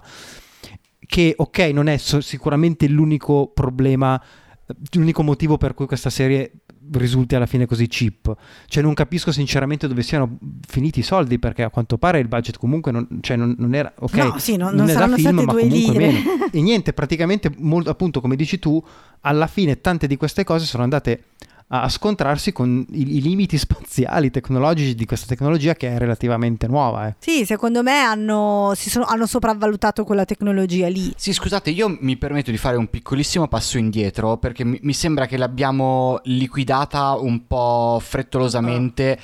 definendola la stanza degli ologrammi di Star Trek. Di cosa stiamo parlando esattamente? Allora, praticamente è una, una cupola, ok? Possiamo chiamarla così, in cui ci sono delle- degli schermi su, su- su- invece di girare col green screen, no? Finora queste cose venivano fatte tendenzialmente col green screen, per cui c'è un, un- un telo, un, un muro verde eh, che poi eh, viene sostituito con ehm, a cui viene- nelle, nelle inquadrature ven- vengono messi al posto del muro verde le cose che ci devono andare davvero alla fine. Eh, quello si è sempre si è usato, soprattutto negli ultimi anni, tantissimo e viene usato ancora tantissimo. Quel, quel sistema però ha un, un- una grossa controindicazione, in particolar modo, che è quella dei riflessi, nel senso che tu stai girando in mezzo a- al verde fo- fosforescente, che è comodo perché è facile rimuoverlo a, a livello di quando vai a intervenire con, ehm, con i programmi di post-produzione, però si riflette sugli attori. Eh, non so, in particolar modo se in The Mandalorian hai un'armatura lucida e riflettente, se tu giri in mezzo a, eh, a- delle pareti verdi, il tuo mandaloriano eh, rifletterà il verde e quindi poi il- i, i poveri schiavi della computer grafica, oltre a fare gli sfondi, dovranno soprattutto togliere i riflessi verdi da ogni singola inquadratura in cui compaiono. L'altro grosso limite, se posso, è anche che comunque con il green screen si chiedeva agli attori di, Di immaginare, sì, di certo. recitare immaginando quello che, quello che avevano attorno e senza mai la vera possibilità di interagire con, con l'ambiente in cui si trovavano. Ora, No, chiaro. non è che non siamo ancora arrivati agli ologrammi tridimensionali con No. cui gli attori possono effettivamente interagire, però il fatto di sapere cosa hanno alle spalle grazie a questa tecnologia cambia tutto. Certo. Cambia tutto, Sì, esatto, sì, esatto. per loro, loro si trovano, camminano, infatti ah, se, li- se- se beccate delle interviste loro ti raccontano soprattutto le prime volte è effettivamente impressionante per loro camminare ed essere già nel set di dove dovranno recitare. E ci ho detto però comunque questa tecnologia che sicuramente è- hanno appena, insomma, è- viene utilizzata da The Mandalorian, è stata la prima produzione a usarla in modo insomma così considerevole. È ancora si sta ancora migliorando. Secondo me al momento funziona. Innanzitutto ha bisogno come dicevate tu come dicevi Paolo la- di una pianificazione ferrea. Cioè non puoi se è vero pensare che siccome eh, il tuo volume dico volume perché loro lo chiamano così veramente in gergo che siccome il tuo volume riflette il set allora tu puoi muoverti come se fossi un, un set vero perché comunque non lo sei cioè l'impressione te la dà è molto utile per gli attori, è molto utile per questioni eh, di immagine, però comunque sei in una cazzo di stanza. Eh, e, e poi secondo me ci sono scenari che finora v- vengono meglio di altri. Se devi fare un pianeta desertico va benissimo. Se sei in Ma una in stanza... Spagna come si faceva nei western degli anni Eh, vabbè, 70. eh, alla fine poi dopo, cioè, boh, non lo so, per me, io non, poi vabbè, veramente rischi veramente di sembrare una boomer quando fai questi discorsi, però, cioè, parlando sempre di deserto, se Mad Max Fury Road o anche Dune hanno un impatto visivo, hanno l'impatto visivo che hanno, è anche perché hanno preso e per sei cazzo di mesi sono stati nel deserto a, a farsi infilare la sabbia in ogni pertugio, perché poi è quello che è Ma è quello successo. successo. Sì, no, no, ma Eh, eh, a, a parte che in generale sì, è una cosa che è stata molto raccontata anche proprio per combattere questa vecchia ehm, narrazione del green screen che toglie anima alle cose, eccetera. Torta Eh, ragione, con tutte sì, le tecnologie però succede lo usa- cioè- stesso, ecco. Eh sì, questa. no, che il punto è sempre che tutte le tecnologie, cioè non è che la tecnologia No, in sé sé, sì. toglie o la mette l'anima, è che uno deve essere capace di usarla la tecnologia e, e- e sapere quando, quando ha senso usarla e quando no. Poi è ovvio che se tu devi fare una serie di questo tipo e, bu- cioè, e non hai il budget per andare a girare, che poi non vuol dire niente, perché quando io ho visto Loki, per esempio, ero convinta che l'avessero usata perché mi sembrava che c'erano un sacco di scene molto statiche eh, in Loki, per cui mi sono detto probabilmente hanno usato il volume, invece no, invece Mhm. hanno detto no, no, abbiamo ricostruito tutto, siamo andati in location, io, ah, beh, complimenti, Anche- allora buttate via i soldi, se ce li avete, buttateli, eh, sono seduti, c'è una puntata in cui sono seduti in un treno e dici ma perché? Vabbè scusate, sto divagando. Però era un vero treno veramente Eh, in certo, movimento. eh, un vero sì, pianeta Sì. alieno. Su un vero Era- pianeta alieno, esatto. E, no, no, ma comunque sì, no, è, è verissimo quello che, che- che si stava dicendo. Aggiungo solo che questa cosa eh, è anche in, in virtù dell'articolo che hai scritto tu per i 400 calci sulla previsualizzazione e Chi tutto. è che l'ha scritto? Di chi stai parlando? Lu- lu- Un mio, un mio omonimo. tu- ah, scusami, vi confondo sempre. Eh, no, pr- praticamente la prima stagione è stata tutta pre- ehm, previsualizzata al millimetro perché soprattutto non so se poi sono riusciti a oltrepassare questa questo, La prima stagione di The di Mandalorian. Mandalorian, scusate, sì. Ehm, oltrepassare questo gap tecnologico, praticamente quando c'erano dei movimenti di macchina, ehm, praticamente lì la, la telecamera non segue, cioè non è che usa, non usa lo sfondo che viene generato al computer dietro gli attori in, in the volume, eh, Ok. come se fosse, che ne so, il dipinto su un muro, no? Mhm. segue cioè praticamente necessita di una continua renderizzazione perché segue sia le Chiaro. caratteristiche ottiche della camera che le proporzioni, tutto quello che serve per farlo Certo. rendere realistico. E c'era un gap minimo che anche per un minimo movimento di macchina non avrebbe reso possibile ren- us- utilizzare continuativamente questa tecnologia. Per cui Mhm. c'era una, un- una grossa componente di previs- previsualizzazione a priori, Mhm. con proprio au- i, i registi che poi sarebbero eh, entrati in scena coinvolti già dall'inizio per avere praticamente già tutta la mappatura delle inquadrature già da prima e fare tutto quello che avrebbero dovuto fare. Ma anche considerando questo, è comunque un- visivamente piuttosto limitata, ecco, ma non, ma non in, Certo. in maniera negativa. Cioè hanno utilizzato di fatto eh, un, cer- una certa un vocabolario visivo che era quello e non se ne sono mai ehm, troppo, troppo sganciati, l'hanno evoluto magari un pochino in stagione Sì, 2, sì, sì. ma era quello. E qui sembra che nella foga probabilmente di mostrarsi, di dimostrarsi ancora più, più avanti in questa tecnologia abbiano dato sfogo all'immaginazione ma non, ci- non c'è stata dietro anche probabilmente forse un po' di budget è stato mangiato anche in queste Sì, cose sì, qua sì. Non, non funzionanti Spero che il budget non sia andato tutto nello stipendio di Aiden Christensen. Scusate. o al suo Eh. o, o al brutto di aging che gli hanno fatto cioè assente di Madonna, fatto che gli hanno vabbè. fatto nella puntata 5 Allora, secondo me eh, comunque, cioè, questo è un problema grosso, la messa in scena, Sì. eccetera. Però secondo me anche la scrittura, perché poi lo sappiamo, se una cosa, voglio dire, se tu riguardi adesso Star Wars, il primo, Guerre Stellari, come lo chiamavamo una volta, prima che Luca decidesse di metterci dei Sì, numeri. guerre spaziali Eh, esatto. Eh, è ovvio che c'è anche lì, voglio dire, sono delle persone con dei costumi buffi nel deserto della Tunisia, cioè nel senso non è che...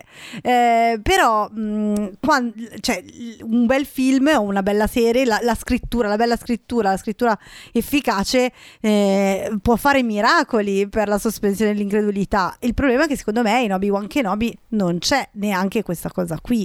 Ci sono delle cose interessanti, ci sono delle intuizioni, eh, cioè per cui capisci che... mh, che non è che è, cioè vuol dire quando l'hanno pensata hanno detto "Oh, ok potremmo fare questa cosa. Cioè comunque ti, ti accorgi anche di quali volevano essere i temi eh, comunque tutto il discorso tra- del- dell'allievo maestro e tutti questi vari intrecci di allievi di maestri che, che si rispecchiano l'uno nell'altro. Non, non è che è una cosa totalmente campata per aria però secondo me anche lì c'è stata una frettolosità credo mi viene da dire per cui sono andati via veloci hanno tagliato un sacco di cose con l'accetta e delle altre invece le hanno eh, le hanno stiracchiate.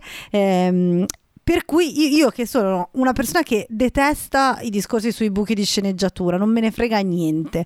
Cioè, quando eh, mi ricordo questa cosa, perché è collegato a Obi-Wan Kenobi, quando è uscito il risveglio della forza eh, e c'è quella scena in cui si scopre che il vero nome di Kylo Ren è Ben. Ok? E allora mi ricordo che i- alcuni fan avevano detto ma come mai, com'è possibile che abbiano deciso di chiamare il figlio Ben quando Han Solo non l'ha praticamente conosciuto quasi, cioè ci ha parlato due volte e lei non l'ha quasi visto, cioè perché hanno deciso di chiamarlo Ben? Ben è il nome cui- con cui viene chiamato Obi-Wan Kenobi, amichevolmente diciamo così. E io dico, ma che, cioè, ma che ne sai? Ma voglio dire, si saranno conosciuti, cioè lei magari l'ha conosciuto prima, cioè non avevo bisogno che ci facessero una serie per dirmelo, no? Che cazzo ne so, c'è tutta una, una quantità di, di roba che non conosciamo, che non abbiamo esplorato, ma poi magari gli piaceva Ben. Vabbè, non- non- questo non vuol dire, è ovvio, che, è, ovvio che, viene- che è stato chiamato Ben in onore di Obi-Wan, proprio per come viene costruita la scena, però insomma non è una cosa che, di cui mi frega niente, no? Eh, e lo cito proprio perché in un certo senso, se vogliamo, Obi-Wan Kenobi potrebbe eh, non so, riempire questo sì. buco, scopriamo che, che, lei ha avuto un, un'avventura, è stata salvata, e, insomma, ha avuto un'avventura molto formativa. No, perché con... se dici che ha avuto un'avventura no! con Obi-Wan e non ha detto no, che non ha ancora detto quanti anni ha. Se... A dieci anni. Capisci? No, ha vissuto un momento avventuroso. Non so come dire. ok. Eh, no, perché sappia- sappiamo che Spielberg e Lucas hanno un kink per quella sì, cosa. Sì, soprattutto con Indiana Jones. ancora tirando in fuori quella sessione maledetta. Eh, vabbè, comunque, quello che voglio dire è che in un certo senso, se vogliamo, riempie quel buco lì. Poi ne apre 200 altri perché so che i fan si sono lamentati perché, eh, non lo so, insomma, perché, pa- perché non, non, non, mi ricordo più. Sembra, in, forse in, in, in, una nuova speranza, sembra che eh, Obi-Wan e, e, e Darth Vader si vedano per la prima volta lì. Beh, al... da, da, da, cioè, non lo so, io ho letto alcuni fan che dicevano finora era canone che non si erano visti tra episodio 3 e episodio 4 e invece Obi-Wan rovina questa cosa. Beh, quello l'implica, cioè sì, beh, uno legge il canone come vuole, come vuole ma se, se, una cosa non c'è nel canone non, non, vuol dire che non sia successa. No, ma infatti quello che voglio dire è che di tutte queste cose non me ne frega veramente no, no, no, niente e odio, però Obi-Wan Kenobi mi ha portato più volte a concentrarmi su questi tipi di dettagli qua, cioè sulle cose che non tornavano, sul fatto che alcuni personaggi facevano delle cose che mi sembrava non avessero senso, come quello che dicevo prima di ancora del finale di Riva che va a cercare Luke Skywalker per ammazzarlo. Mm. Per quale motivo lo fa esattamente? Eh, no, allora mettiamo anche che capisce da che, che da quel messaggio eh, sente un messaggino eh, tutto frammentato e capisce che quel bambino che è su quel pianeta è il figlio di Anakin eh, che però Anakin non sa di avere quindi in quel modo dovrebbe essere una vendetta uccidere cioè non ho capito la, la, logica di questa cosa.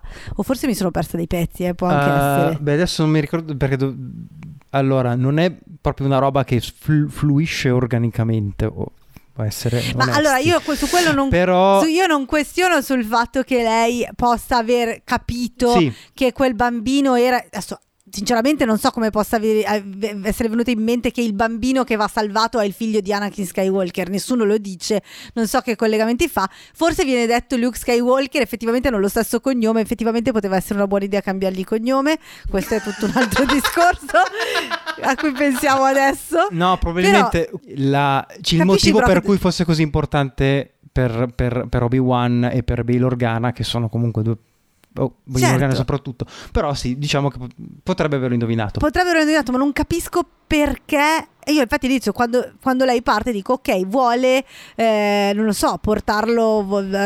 A, a, a, non, lo, non, capivo qual è la ragione. Probabilmente perché anche se non... Um, e sto zoppicando su un piede solo. um, probabilmente perché sta pensando che, anche se non lo saprà mai che quello è suo figlio, cioè figlio di Anakin, comunque lei avrà la soddisfazione di aver fatto la stessa cosa che le, non ha senso, più, più, più, lo dico più non ha senso, uh, ma, um, che ha fatto la, la, stessa cosa Anakin a lei, in, in, qualche modo, gli ha tolto la famiglia. Sì, sì un po'. po sì, un, no. Sì. Eh, allora, a me sembra, adesso al di là di tutto, poi mi sembra lo stesso grosso problema che aveva Boba. no anche Boba Fett certo ma, pa- ma stavo pensando a The Rise of Skywalker eh, un po' il trattamento JJ Abrams mm-hmm. eh, mettere delle cose che hanno un impatto in quel momento lì perché ti ricordano qualcosa, perché ah cavolo c'è Luca è in pericolo, eh, lo sanno.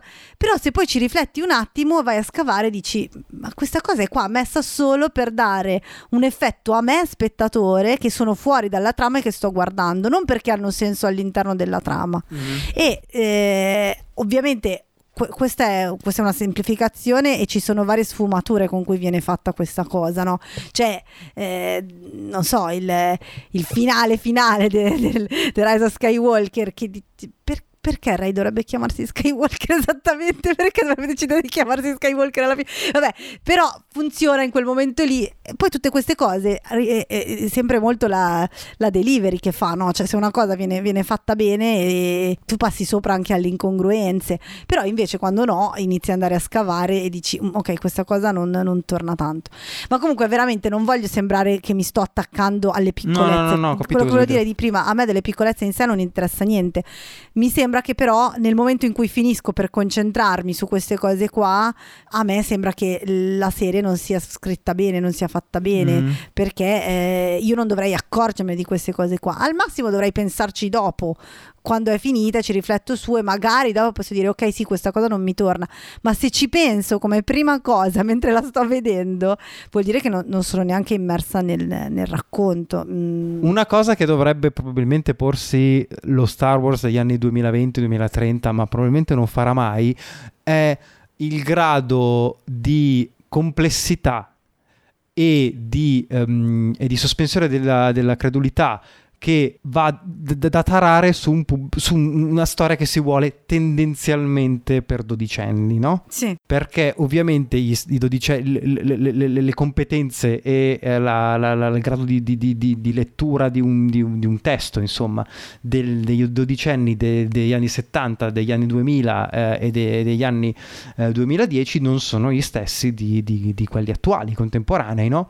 Per cui, e me, me lo chiedevo vedendo la scena nell'episodio 4 di Obi-Wan in cui lui va sotto uh, il cappotto, eh, scusami, Leia va sotto il cappotto e sì, attraversano l'hangar sotto il cappotto, che nel senso non la vedo troppo dissimile a quando uh, Han Solo corre come uno scemo Uh, nell'hangar della morte nera e poi si trova un, pa- una, un, un, un, esercito davanti che gli spara. No? Certo, Ovviamente sì, nessuno sì lo farebbe se ha del senno. Sì, boh, però è fatto male, è, fatto, è fatto peggio. E poi, e poi, se pensi alla logica della scena, comunque poi sto, sta cosa fallisce quasi sì, subito, sì, no? sì. Però qual è il grado di uh, go- goffaggine intenzionale che puoi permetterti in Star Wars adesso? Um, e che, e che, invece potevi benissimo fare eh, 30-40 anni fa, ma anche solo 20 anni fa con i, con i prequel. E anche, ovviamente, noi adesso lo guardiamo con occhi un pochino più maturi, per cui mi chiedo un dodicenne che guarda adesso Star Wars come, come leggerebbe questa cosa. Cioè, secondo me sono delle dinamiche che dovrebbero porsi loro perché sono integrali, sì, sì. Eh, anche se ho usato una parola che in realtà è inglese, però comunque sono importantissime per, per la lettura, per, per, come si fruisce Star Wars adesso. Eh. Sì, no, allora è vero, mm, comunque alla fine Star Wars è un prodotto che come target principale, cioè nonostante oggi abbia un, dei fan eh, adu- più che mai adulti perché il il, il, target a cui era rivolto da piccoli, cioè sono, siamo cresciuti, siamo rimasti fan di Star Wars, però ovviamente fin dall'inizio è un prodotto per ragazzi principalmente, che poi piace, piace, anche agli adulti. Però secondo me sono, c'è una differenza tra chiedere una sospensione dell'incredulità anche perché comunque ti stai rivolgendo a un pubblico relativamente infantile e fare delle robe sciatte, non so come dire. Se, se, non ricordo male, c'è una scena, forse nel secondo episodio, in cui devono. quella in cui sono su. Mm, devono attraversare. C'è, c'è una specie di cancello fatto con i laser. Ah, e... sì, terzo episodio, sì, sì, che è alto, che è alto un metro, sì. E, a parte che allora, è alto un metro, eh, Obi-Wan eh, prima cerca con dei bottoni, i bottoni non funzionano, gli spara, ma poi quando si allarga l'inquadratura vedi che potevano girarci sì, attorno. infatti c'era una cosa cioè, sul... Adesso io mi rendo conto che magari questa cosa un bambino non la vede, sono, sono d'accordo, un bambino non gliene frega un cazzo di questa roba qui, non ci fa caso, però, però è veramente... Scia- perché? Cosa ti costava fare il, lo sì, tanto tutto in CGI cosa ti costava farlo in CGI no, davvero ci sono delle scelte di design un po' Cioè, sono delle cose che ti fanno, ti fanno dire, ok, questo non è che dici, vabbè, eh... poi mol- molto spesso delle scelte di questo tipo magari dipendono ancora, ancora una volta dal budget, dal fatto che non puoi farlo, dal fatto che devi arrangiarti con quello che hai, ma non è questo il caso, perché davvero, cioè, hai un budget più che considerevole e hai soprattutto la possibilità di fare qualsiasi cosa in, in digitale.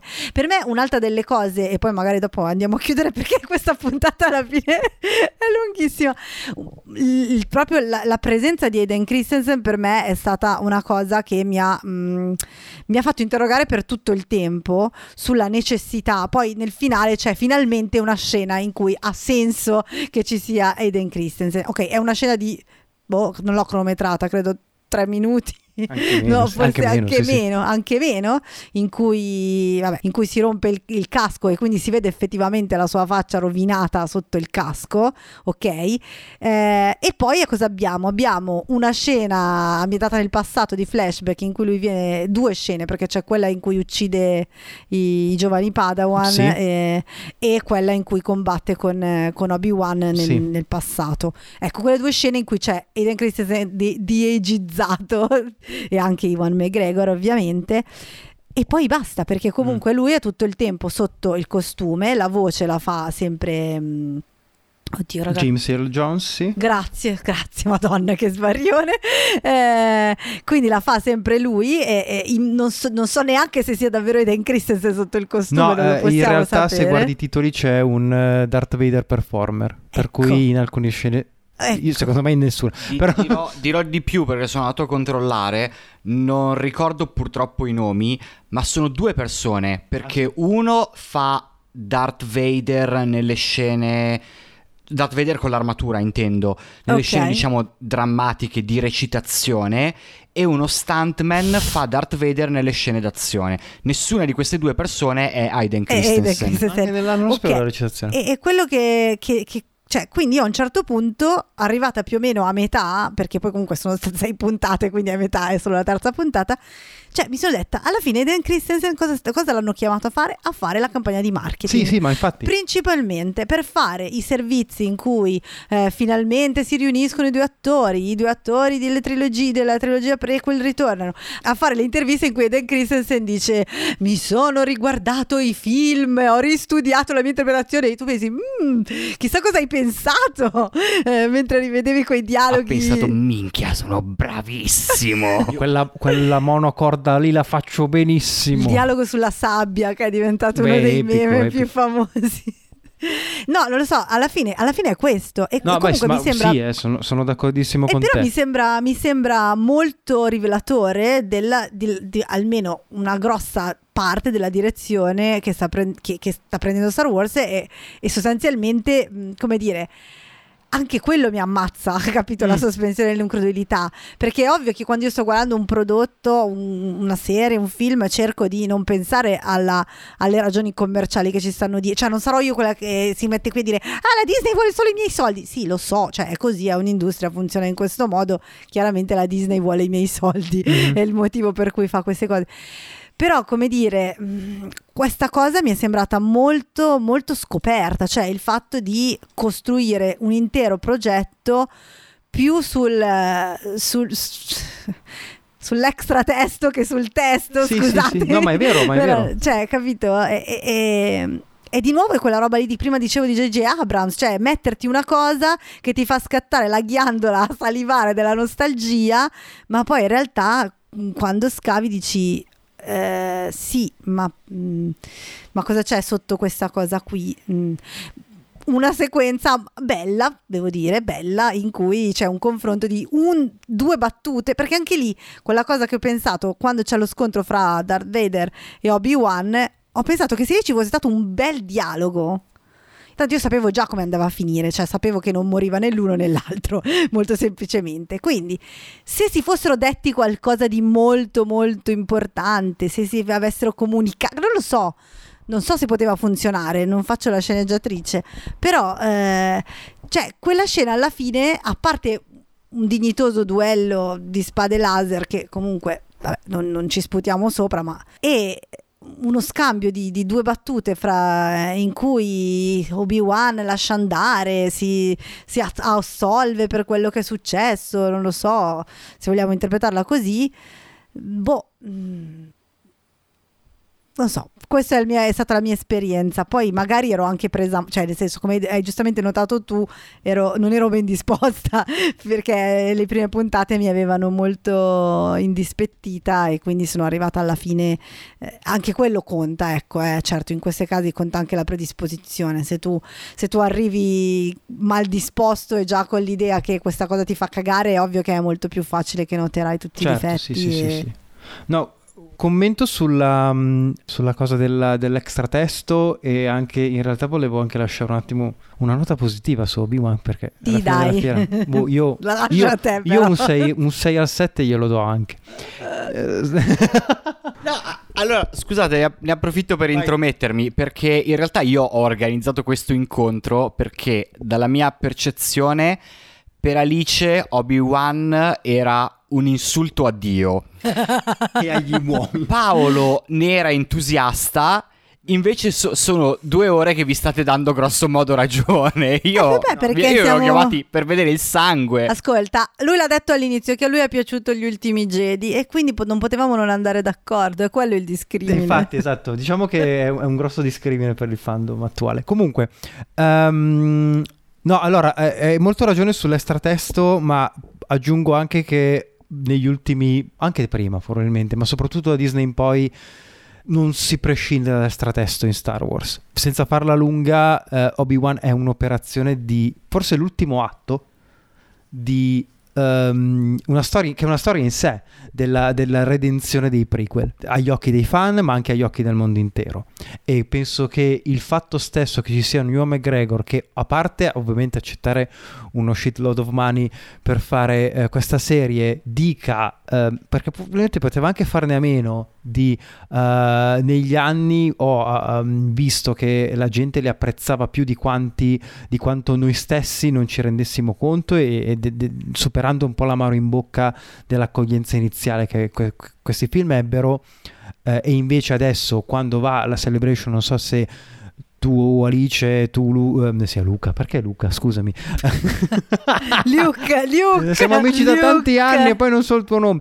Ehm, um, tu Andrea o comunque i nostri ascoltatori hanno visto le immagini della celebration e i bagni di amore di folla che non solo Ewan McGregor ma soprattutto Aiden Christensen si sono presi gli hanno appunto aperto gli occhi su, su questa cosa poi po- posso, posso dire che cioè, a me Aiden Christensen non sta antipatico. No, ma non è la brutta cioè, no, non, non, non, pe- non, penso che sia un bravissimo attore. Però non, cioè, non ce l'ho con lui. Sarà no, perché non sono un fan di Star Wars. Ce l'ho un po' con Lucas che alla fine doveva fare la storia dell'anticristo e ha scelto Aiden Christensen per fare l'anticristo. Poteva forse pensarci. L'anticristo, forse, forse per Forse ha preso la cosa troppo alla lettera. Esatto. Ha cercato un'assonanza nel nome. Ehm ma appunto, ma, ma, poi diciamo che c'è stato, c'è stato questo, um, e appunto eh, come Obi-Wan come diciamo fi- fine del rifiuto completo dei prequel del 2012 uh, eh, da parte del fandom e da parte di Disney e fino a, ad abbracciarli totalmente adesso. Non da parte mia devo, io ho fatto il percorso contrario eh, io ho un rapporto conflittuale ma adesso sono in una, una fase di pacificazione. E poi comunque si, si, è, si, è, si è, veramente uh, stratificato anche in altri modi perché è cambiato complice anche il fatto che è cambiata la capa dei del PR di Lucasfilm. È andata in pensione Lee Nail, che era uh, la storica dai tempi di, di, di, Lucas ed è andata in pensione quest'anno. Uh, c'è stato proprio un, un, pushback molto più pesante anche contro il fandom tox, tossico, perché ad esempio l'attrice che fa Reva, Moses Ingram, è stata bersaglio di soliti commenti razzisti e per la prima volta, cosa che non era mai successa, non solo i, il talent si sono espressi pubblicamente a sostegno dell'attrice, ma anche... Beh, l'anno scorso però hanno licenziato Gina Carano. Gina Carano sì, però sì. quello, quello è, sta- è, è, successo, ma non, non è stato così... Ufficializzato. Cioè era ufficiale, ma non era stato così proprio attivamente um, eh, pubblicizzato, diciamo così, dal, da Lucasfilm e dagli account social anche di Star Wars.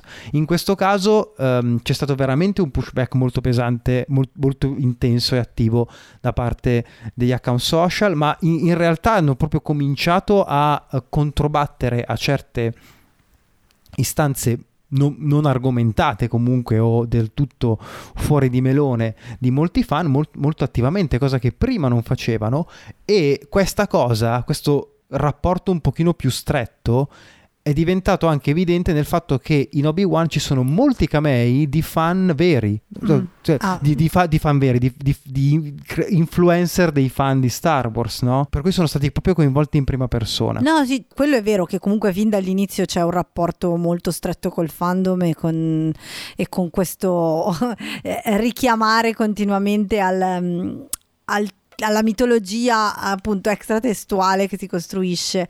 È che proprio boh, mi, è, mi è sembrato molto cioè che il fatto che fosse un'operazione di marketing fosse molto sfacciata. Sì, diciamo che caso. probabilmente un po' di più sì. Poi molto spesso, cioè perché poi molto spesso senza volersi, cioè non è che nessuno è ingenuo, lo sappiamo che ci sono tutte quelle, quelle mh, come dire, quelle istanze alle spalle delle scelte che vengono fatte da, in, dalla Disney, ma non solo, cioè da qualunque grossa major però diciamo che c'è modo e modo mh, anche lì voglio dire di, di farlo in modo eh, più o meno sfacciato. E, e, poi comunque è vero allora da un lato io sono con, quando qualcuno dice ah questa cosa è solo una mossa commerciale mi viene da dire è un'industria e l'industria funziona così dall'altro però non dobbiamo dimenticare che se tutto diventa solo ed esclusivamente una mossa commerciale sì. co- cioè, cosa ci resta? Nel senso, non, veramente non è che può essere tutto un algoritmo non, no, no, no, no, ancora.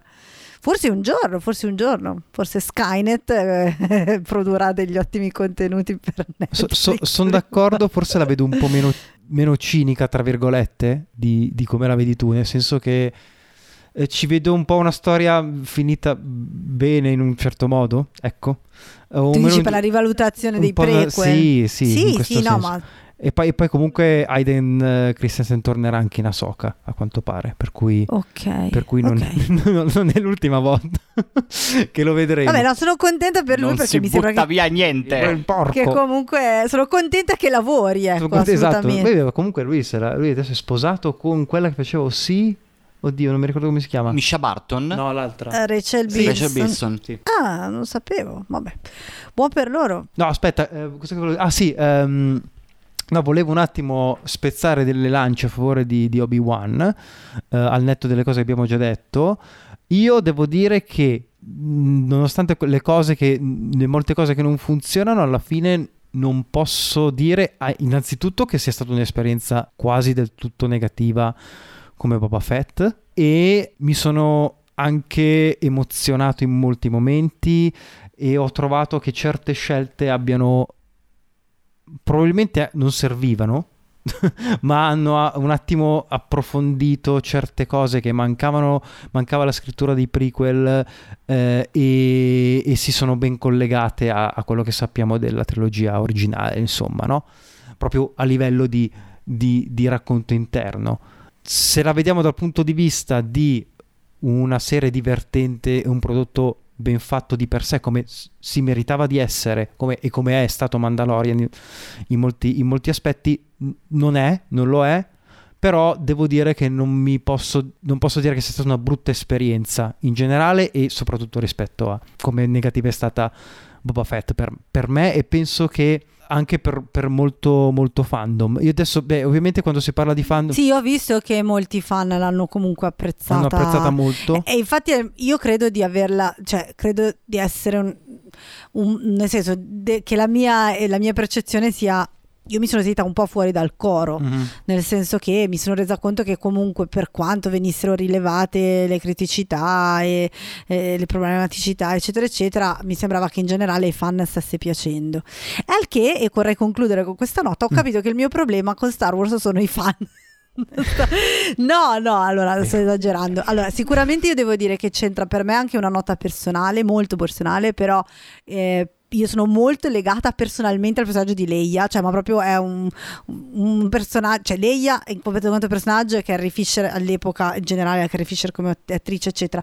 E quindi lì un pochino se di Boba Fett non me ne frega un cazzo e fateci quello che volete, andate a toccare un personaggio che è così importante, immagino che è una spiegazione che mi sono data a posteriori, eh, non, però immagino che mi abbia reso più sensibile perché comunque ogni tanto ci sono dei personaggi a cui sei molto legato anche proprio a livello personale e quindi eh, non lo so. Non, non è che ho un'opinione su come l'hanno trattata, ecco, però diciamo boh, non lo so, mi ha un po' mm, fatto venire i nervi e fior di ogni volta che apriva lei mi venivano un po' i nervi e fior di pelle perché mm, non lo so, c'era qualcosa che mi stonava. Per quanto ah. la bimba, insomma, non sia male, tutto sommato, la, ragaz- la bambina ragazzina che la interpreta. Però, a me è piaciuta, però, di... devo, devo... Sì, sì, sì, cioè poteva andare molto peggio. Potevano ringiovanire fino all'infanzia Carrie Fisher. Madonna. Lì sarebbe no, stato eh. veramente oltre. Pure io qualche... avrei detto no, questo è troppo. Tra qualche anno la, la, l'avrebbero forse fatto. No, però quello che volevo dire è che per me personalmente, qua veramente, opinione personale, se il fandom, parlo come co- consenso generale, apprezza un prodotto come Obi-Wan Kenobi appunto a, a, livello di dire ah mi è piaciuto un sacco, ah che bello come mi fomento eccetera eccetera e rifiuta in toto gli ultimi Jedi per me quello cioè per me lì c'è uno dei problemi di Star Wars, cioè nel senso il problema non è tanto o non è solo la produzione, gli, i registi, la creatività, ma proprio il fatto che il pubblico a cui, a cui questa serie è rivolta mm, non sono io, evidentemente. Mm-hmm. Non voglio dire che debbano fare i film o le serie per me, però eh, io vorrei vedere delle cose nuove, mm, vorrei vedere delle cose coraggiose, perché il mondo di Star Wars lo permette è il motivo per cui ce ne siamo innamorati in the first place, cioè il fatto che ci prometteva di, di andare in direzioni anche imprevedibili. E, e io voglio vorrei che mi stupisse ancora e, e, e, gli ultimi Jedi l'ha fatto. E non che gli ultimi Jedi voglio dire stravo- cioè che, che ne hanno ne detto i fan. sì, voglio dire, alla fine le rivoluzioni che apportava per me erano delle rivoluzioni ma molto molto benvenute. Eh, cioè, infatti per me Star Wars finisce col finale degli ultimi Jedi, con quel bambino che magari è il futuro della forza e non è un cazzo di Skywalker per una che, volta. Che in realtà, cioè, sì, sì dai, infatti... No, Però, no. cioè, sono io, eh, magari. Io sono d'accordissimo su, anch'io sul voler vedere qualcosa di molto nuovo in tutte le direzioni. Secondo me...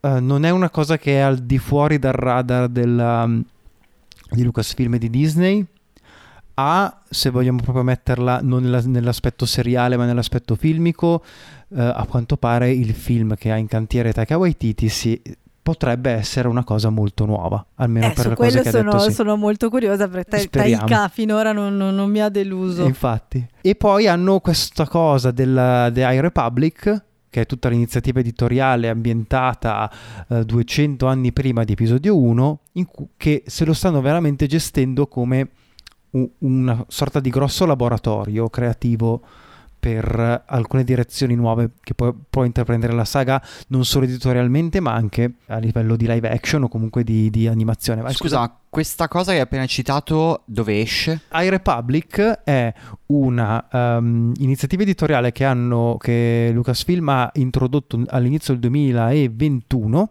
e praticamente è una grossa saga che si svolge prevalentemente su, sui romanzi ma ha anche declinazioni su eh, romanzi young adult, fumetti, eh, arriverà un cartone, una serie animata alla fine di quest'anno, l'anno prossimo non mi ricordo, su, ovviamente su Disney Plus.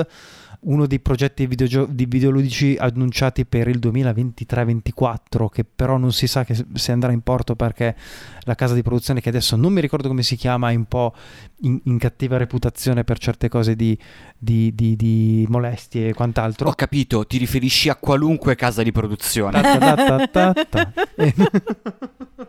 più o meno. E, ehm, e praticamente loro stanno, uh, stanno diciamo sperimentando molto. La serie sia a livello economico che a livello di ricezione di, mol- molti dei fan ah, eh, eh, fun- funziona.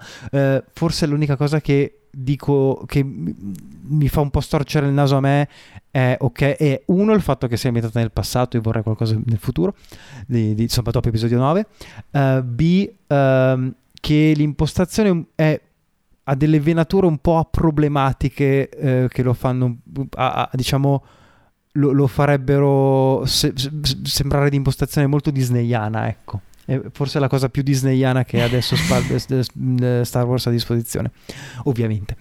Per cui, insomma, ci sono delle, delle speranze in questo, in, questo, in questo frangente. Però avevo un'altra cosa che ora ho dimenticato di dire. ci sono delle nuove speranze. no, beh, cioè, allora c'è una, la prossima serie di Star Wars, eh, non, non, manca molto perché arriva il 31 di agosto ed è Andor mm-hmm. ed è un prequel di Rogue One. Sì. Su che cosa? Su Cassian Andor, che è uno dei personaggi di Rogue One. Ho detto che mi è piaciuto, non che mi ricordo tutti i personaggi. È il personaggio di Diego Luna, è il protagonista ah, okay, maschile. Okay. Ho letto che quella non è fatta col volume, o almeno in parte non è fatta col volume. È fatta finalmente in Spagna. Eh, esatto. Riportiamo eh, il cinema in Spagna. No, in Messico, perché lui è Messico. Nel senso che hanno ricostruito, eh, cioè almeno la, la, promozione dice che mh, la città principale in cui è ambientata l'hanno ricostruita uno set gigantesco con un sacco di, di dettagli e di cose. E anche lì vediamo, perché comunque Andor era un personaggio che come quasi tutti i personaggi di Rogue One comunque era un po' più complesso, almeno lasciava intuire che ci fosse una complessità. Alla fine ammazza un tipo a, sangue freddo nella prima scena in cui lo vediamo, eh, che tutto sommato per un eroe Disney forse, però vediamo cosa succederà. E poi appunto, ci sono mille altre serie in lavorazione sempre per Disney Plus, quindi non è che io dico che fa, faranno, non penso che, faranno sem- che saranno brutte o malfatte tutte quante. Spero, voglio sperare di no. Sì, no, no, no. Eh, tra l'altro aggiungo due robe sulla, su Andor, ehm, che sembra una malattia invece è un personaggio ed è, è, ehm, no praticamente pare che sia molto politica uh, uh-huh. l'altro protagonista è, è sarà, protagonista è um, Mon Mothma uh-huh, cioè la capa della, della ribellione quella che sta sopra Alelia persino um, e che si è appunto vista già in, in, Rogue One e racconterà queste due storie parallele che poi nell'arco delle due stagioni di cui si comporrà la serie, che è molto lunga, sono 12 puntate a stagione. Eh, Finalmente. Uh, respiriamo. Eh sì, no, insomma. infatti sono d'accordissimo. Vedremo questo, questo, questa evoluzione soprattutto politica, ma anche dei personaggi in funzione a questo e vedremo anche tematiche molto, molto che si collegano molto all'attualità, robe di profughi, uh, mm. cose molto, molto attuali. Uh, poi vabbè ci sarà Mando 3, ci sarà Ahsoka, ci sarà questa nuova serie annunciata di cui si sa poco, tranne che ci sarà eh, Jude Law che è Scal- Skeleton Crew, ambientata mm-hmm, sempre negli sì. anni di Mando, The Acolyte, che è forse la più interessante, che è sempre ambientata sulla fine, sul finire di quest'epoca che vi citavo prima di High Republic, quindi mm-hmm. 100 anni prima in questo caso di episodio 1. E poi c'è la serie su Lando che uh, si muoveranno appena uh, il buon Donald Glover, Glover si muoverà. Non la faranno mai quella secondo me. Donald Glover non ha cazzi. Questa è la mia, è la mia previsione. Può essere, può essere. E soprattutto, ecco, ecco, anche lui è un altro personaggio, parlo di Lando, non di Donald Glover, Donald Glover lo guarderei in tutti i luoghi, in tutti i laghi, ma diciamo di Lando non è che secondo me c'è ancora molto da dire, a meno, boh, non lo so. Cioè... Su Lando giovane probabilmente no, però appunto non sarà Lando giovane, non sarà altro che Lando giovane. Eh no, eh, Lando vecchio ha quella, quella scena cringissima nel finale di Drew Skywalker andiamo a scoprirlo insieme. In cui, in cui, sì, sì, praticamente sta provandoci con sua figlia. Non si capisce se è esatto. che cosa dovrebbe essere? Vabbè, non importa, stiamo sempre divagando sui film. Andrea aveva detto di no e noi l'abbiamo fatto lo stesso. L'avevo espressamente proibito, ma e voi, forse... come i, i, personaggi del trailer tagliato di Rogue esatto. One, vi siete ribellati. Ma tu, esattamente come Tony Gilroy, potrai rimontare questa puntata facendo una storia completamente diversa, facendo sembrare che a me è piaciuto tantissimo B1 e, e che Paolo, Paolo odia Star Wars, che Paolo non sa niente di Star Wars. Questo credo sia impossibile quest'ultima cosa. Vabbè, possiamo salutare, cosa dite? Dopo due ore e dieci. Sì, secondo me abbiamo fatto un'ottima puntata. Ringrazio tantissimo. Mi piace che ce lo diciamo da soli. Eh, no, beh, io posso dirlo perché ho partecipato poco. Ah, quindi sono ok. stato mostly un ascoltatore. Ok, allora ti ringraziamo. Ringrazio tantissimo Paolo per la partecipazione. Anch'io. Gra- grazie a voi per avermi invitato. Hai trasformato quello che sarebbe stato probabilmente un monologo di Alice in un, in un dialogo, in un monologo di Paolo. Volevo anche dire che Paolo ha una maglietta di- a tema, eh, non lo potete vedere perché è un podcast, però col simbolo della ribellione. Paolo, sei un indossatore di magliette di Star Wars. Sì. Sei il social media manager che ha fatto piangere Fedez. Hai detto che l'avresti detto e l'hai detto. E sei, e sei soprattutto un bravissimo illustratore. Grazie. Dove ti possono trovare i tuoi fan che sono diventati fan dopo averti ascoltato? Ciao cari fan, allora mi trovate su eh, Instagram, I am Paolo Dale, eh, dico delle cavolate su Twitter, anche molte volte su Star Wars, eh, a Paolo Dale, Paolo Dale, sì? Su Twitter stalkeri Ryan Johnson. Io Vabbè, ma Ryan Johnson comunque è un tipo sciallo, a volte risponde. Una volta mi ha che- risposto. Ecco, vedi, lo Beh, sapevo. e non ero su Star Wars. Mi avevi chiesto la ricetta della caponata. Esatto, cap- e, e, ba- e basti, queste sono le cose, poi da lì trovate, trovate il resto. Clubhouse lo fai ancora o da quando è Clubhouse- finita la pandemia? Clubhouse lo facciamo ancora saluto i miei amici del Nerd Talk in cui spessi lunedì ci troviamo per parlare di nerdate, incluso Star Wars, anche quando non parliamo di Star Wars poi veniamo a parlare di Star Wars, Eh, però visto che Clubhouse sta morendo definitivamente probabilmente troveremo un altro posto in cui vivere. Pilota invece lo trovate su Instagram a eh, pilota.podcast e su Twitter a pilotapodcast tutto attaccato. Noi eh, praticamente non abbiamo più alcuna presenza sui social se non per rilanciare le puntate di pilota, quindi a posto così. No, beh, possiamo comunque sen- dire che negli ultimi mesi la vita ci è piombata addosso con tutto il suo peso, praticamente schiacciante. Sì, non, fa- non facciamo altro che spaccarci caviglie Eh, dalla mattina esatto. alla sera in questo periodo. Non dire così che poi, poi dicono ma anche con la caviglia rotta si può postare su Instagram Eh, ed è vero. Mi, mi, mi, mi, mi, mi, mi. Cosa sei? Il mio ortopedico? Io da social media manager lo sconsiglio. Vabbè, seguiteci, vogliateci bene, metteteci dei cuoricini adesso che si possono mettere i cuoricini alle stories, che non facciamo. Potete anche scriverci e noi vi rispondiamo. E niente, basta, grazie per averci ascoltato, grazie ancora Paolo per aver partecipato. Scusa, però dobbiamo dire che la forza sia con voi. che la forza sia con voi. che la forza sia con voi, raga. E con il tuo spirito. No!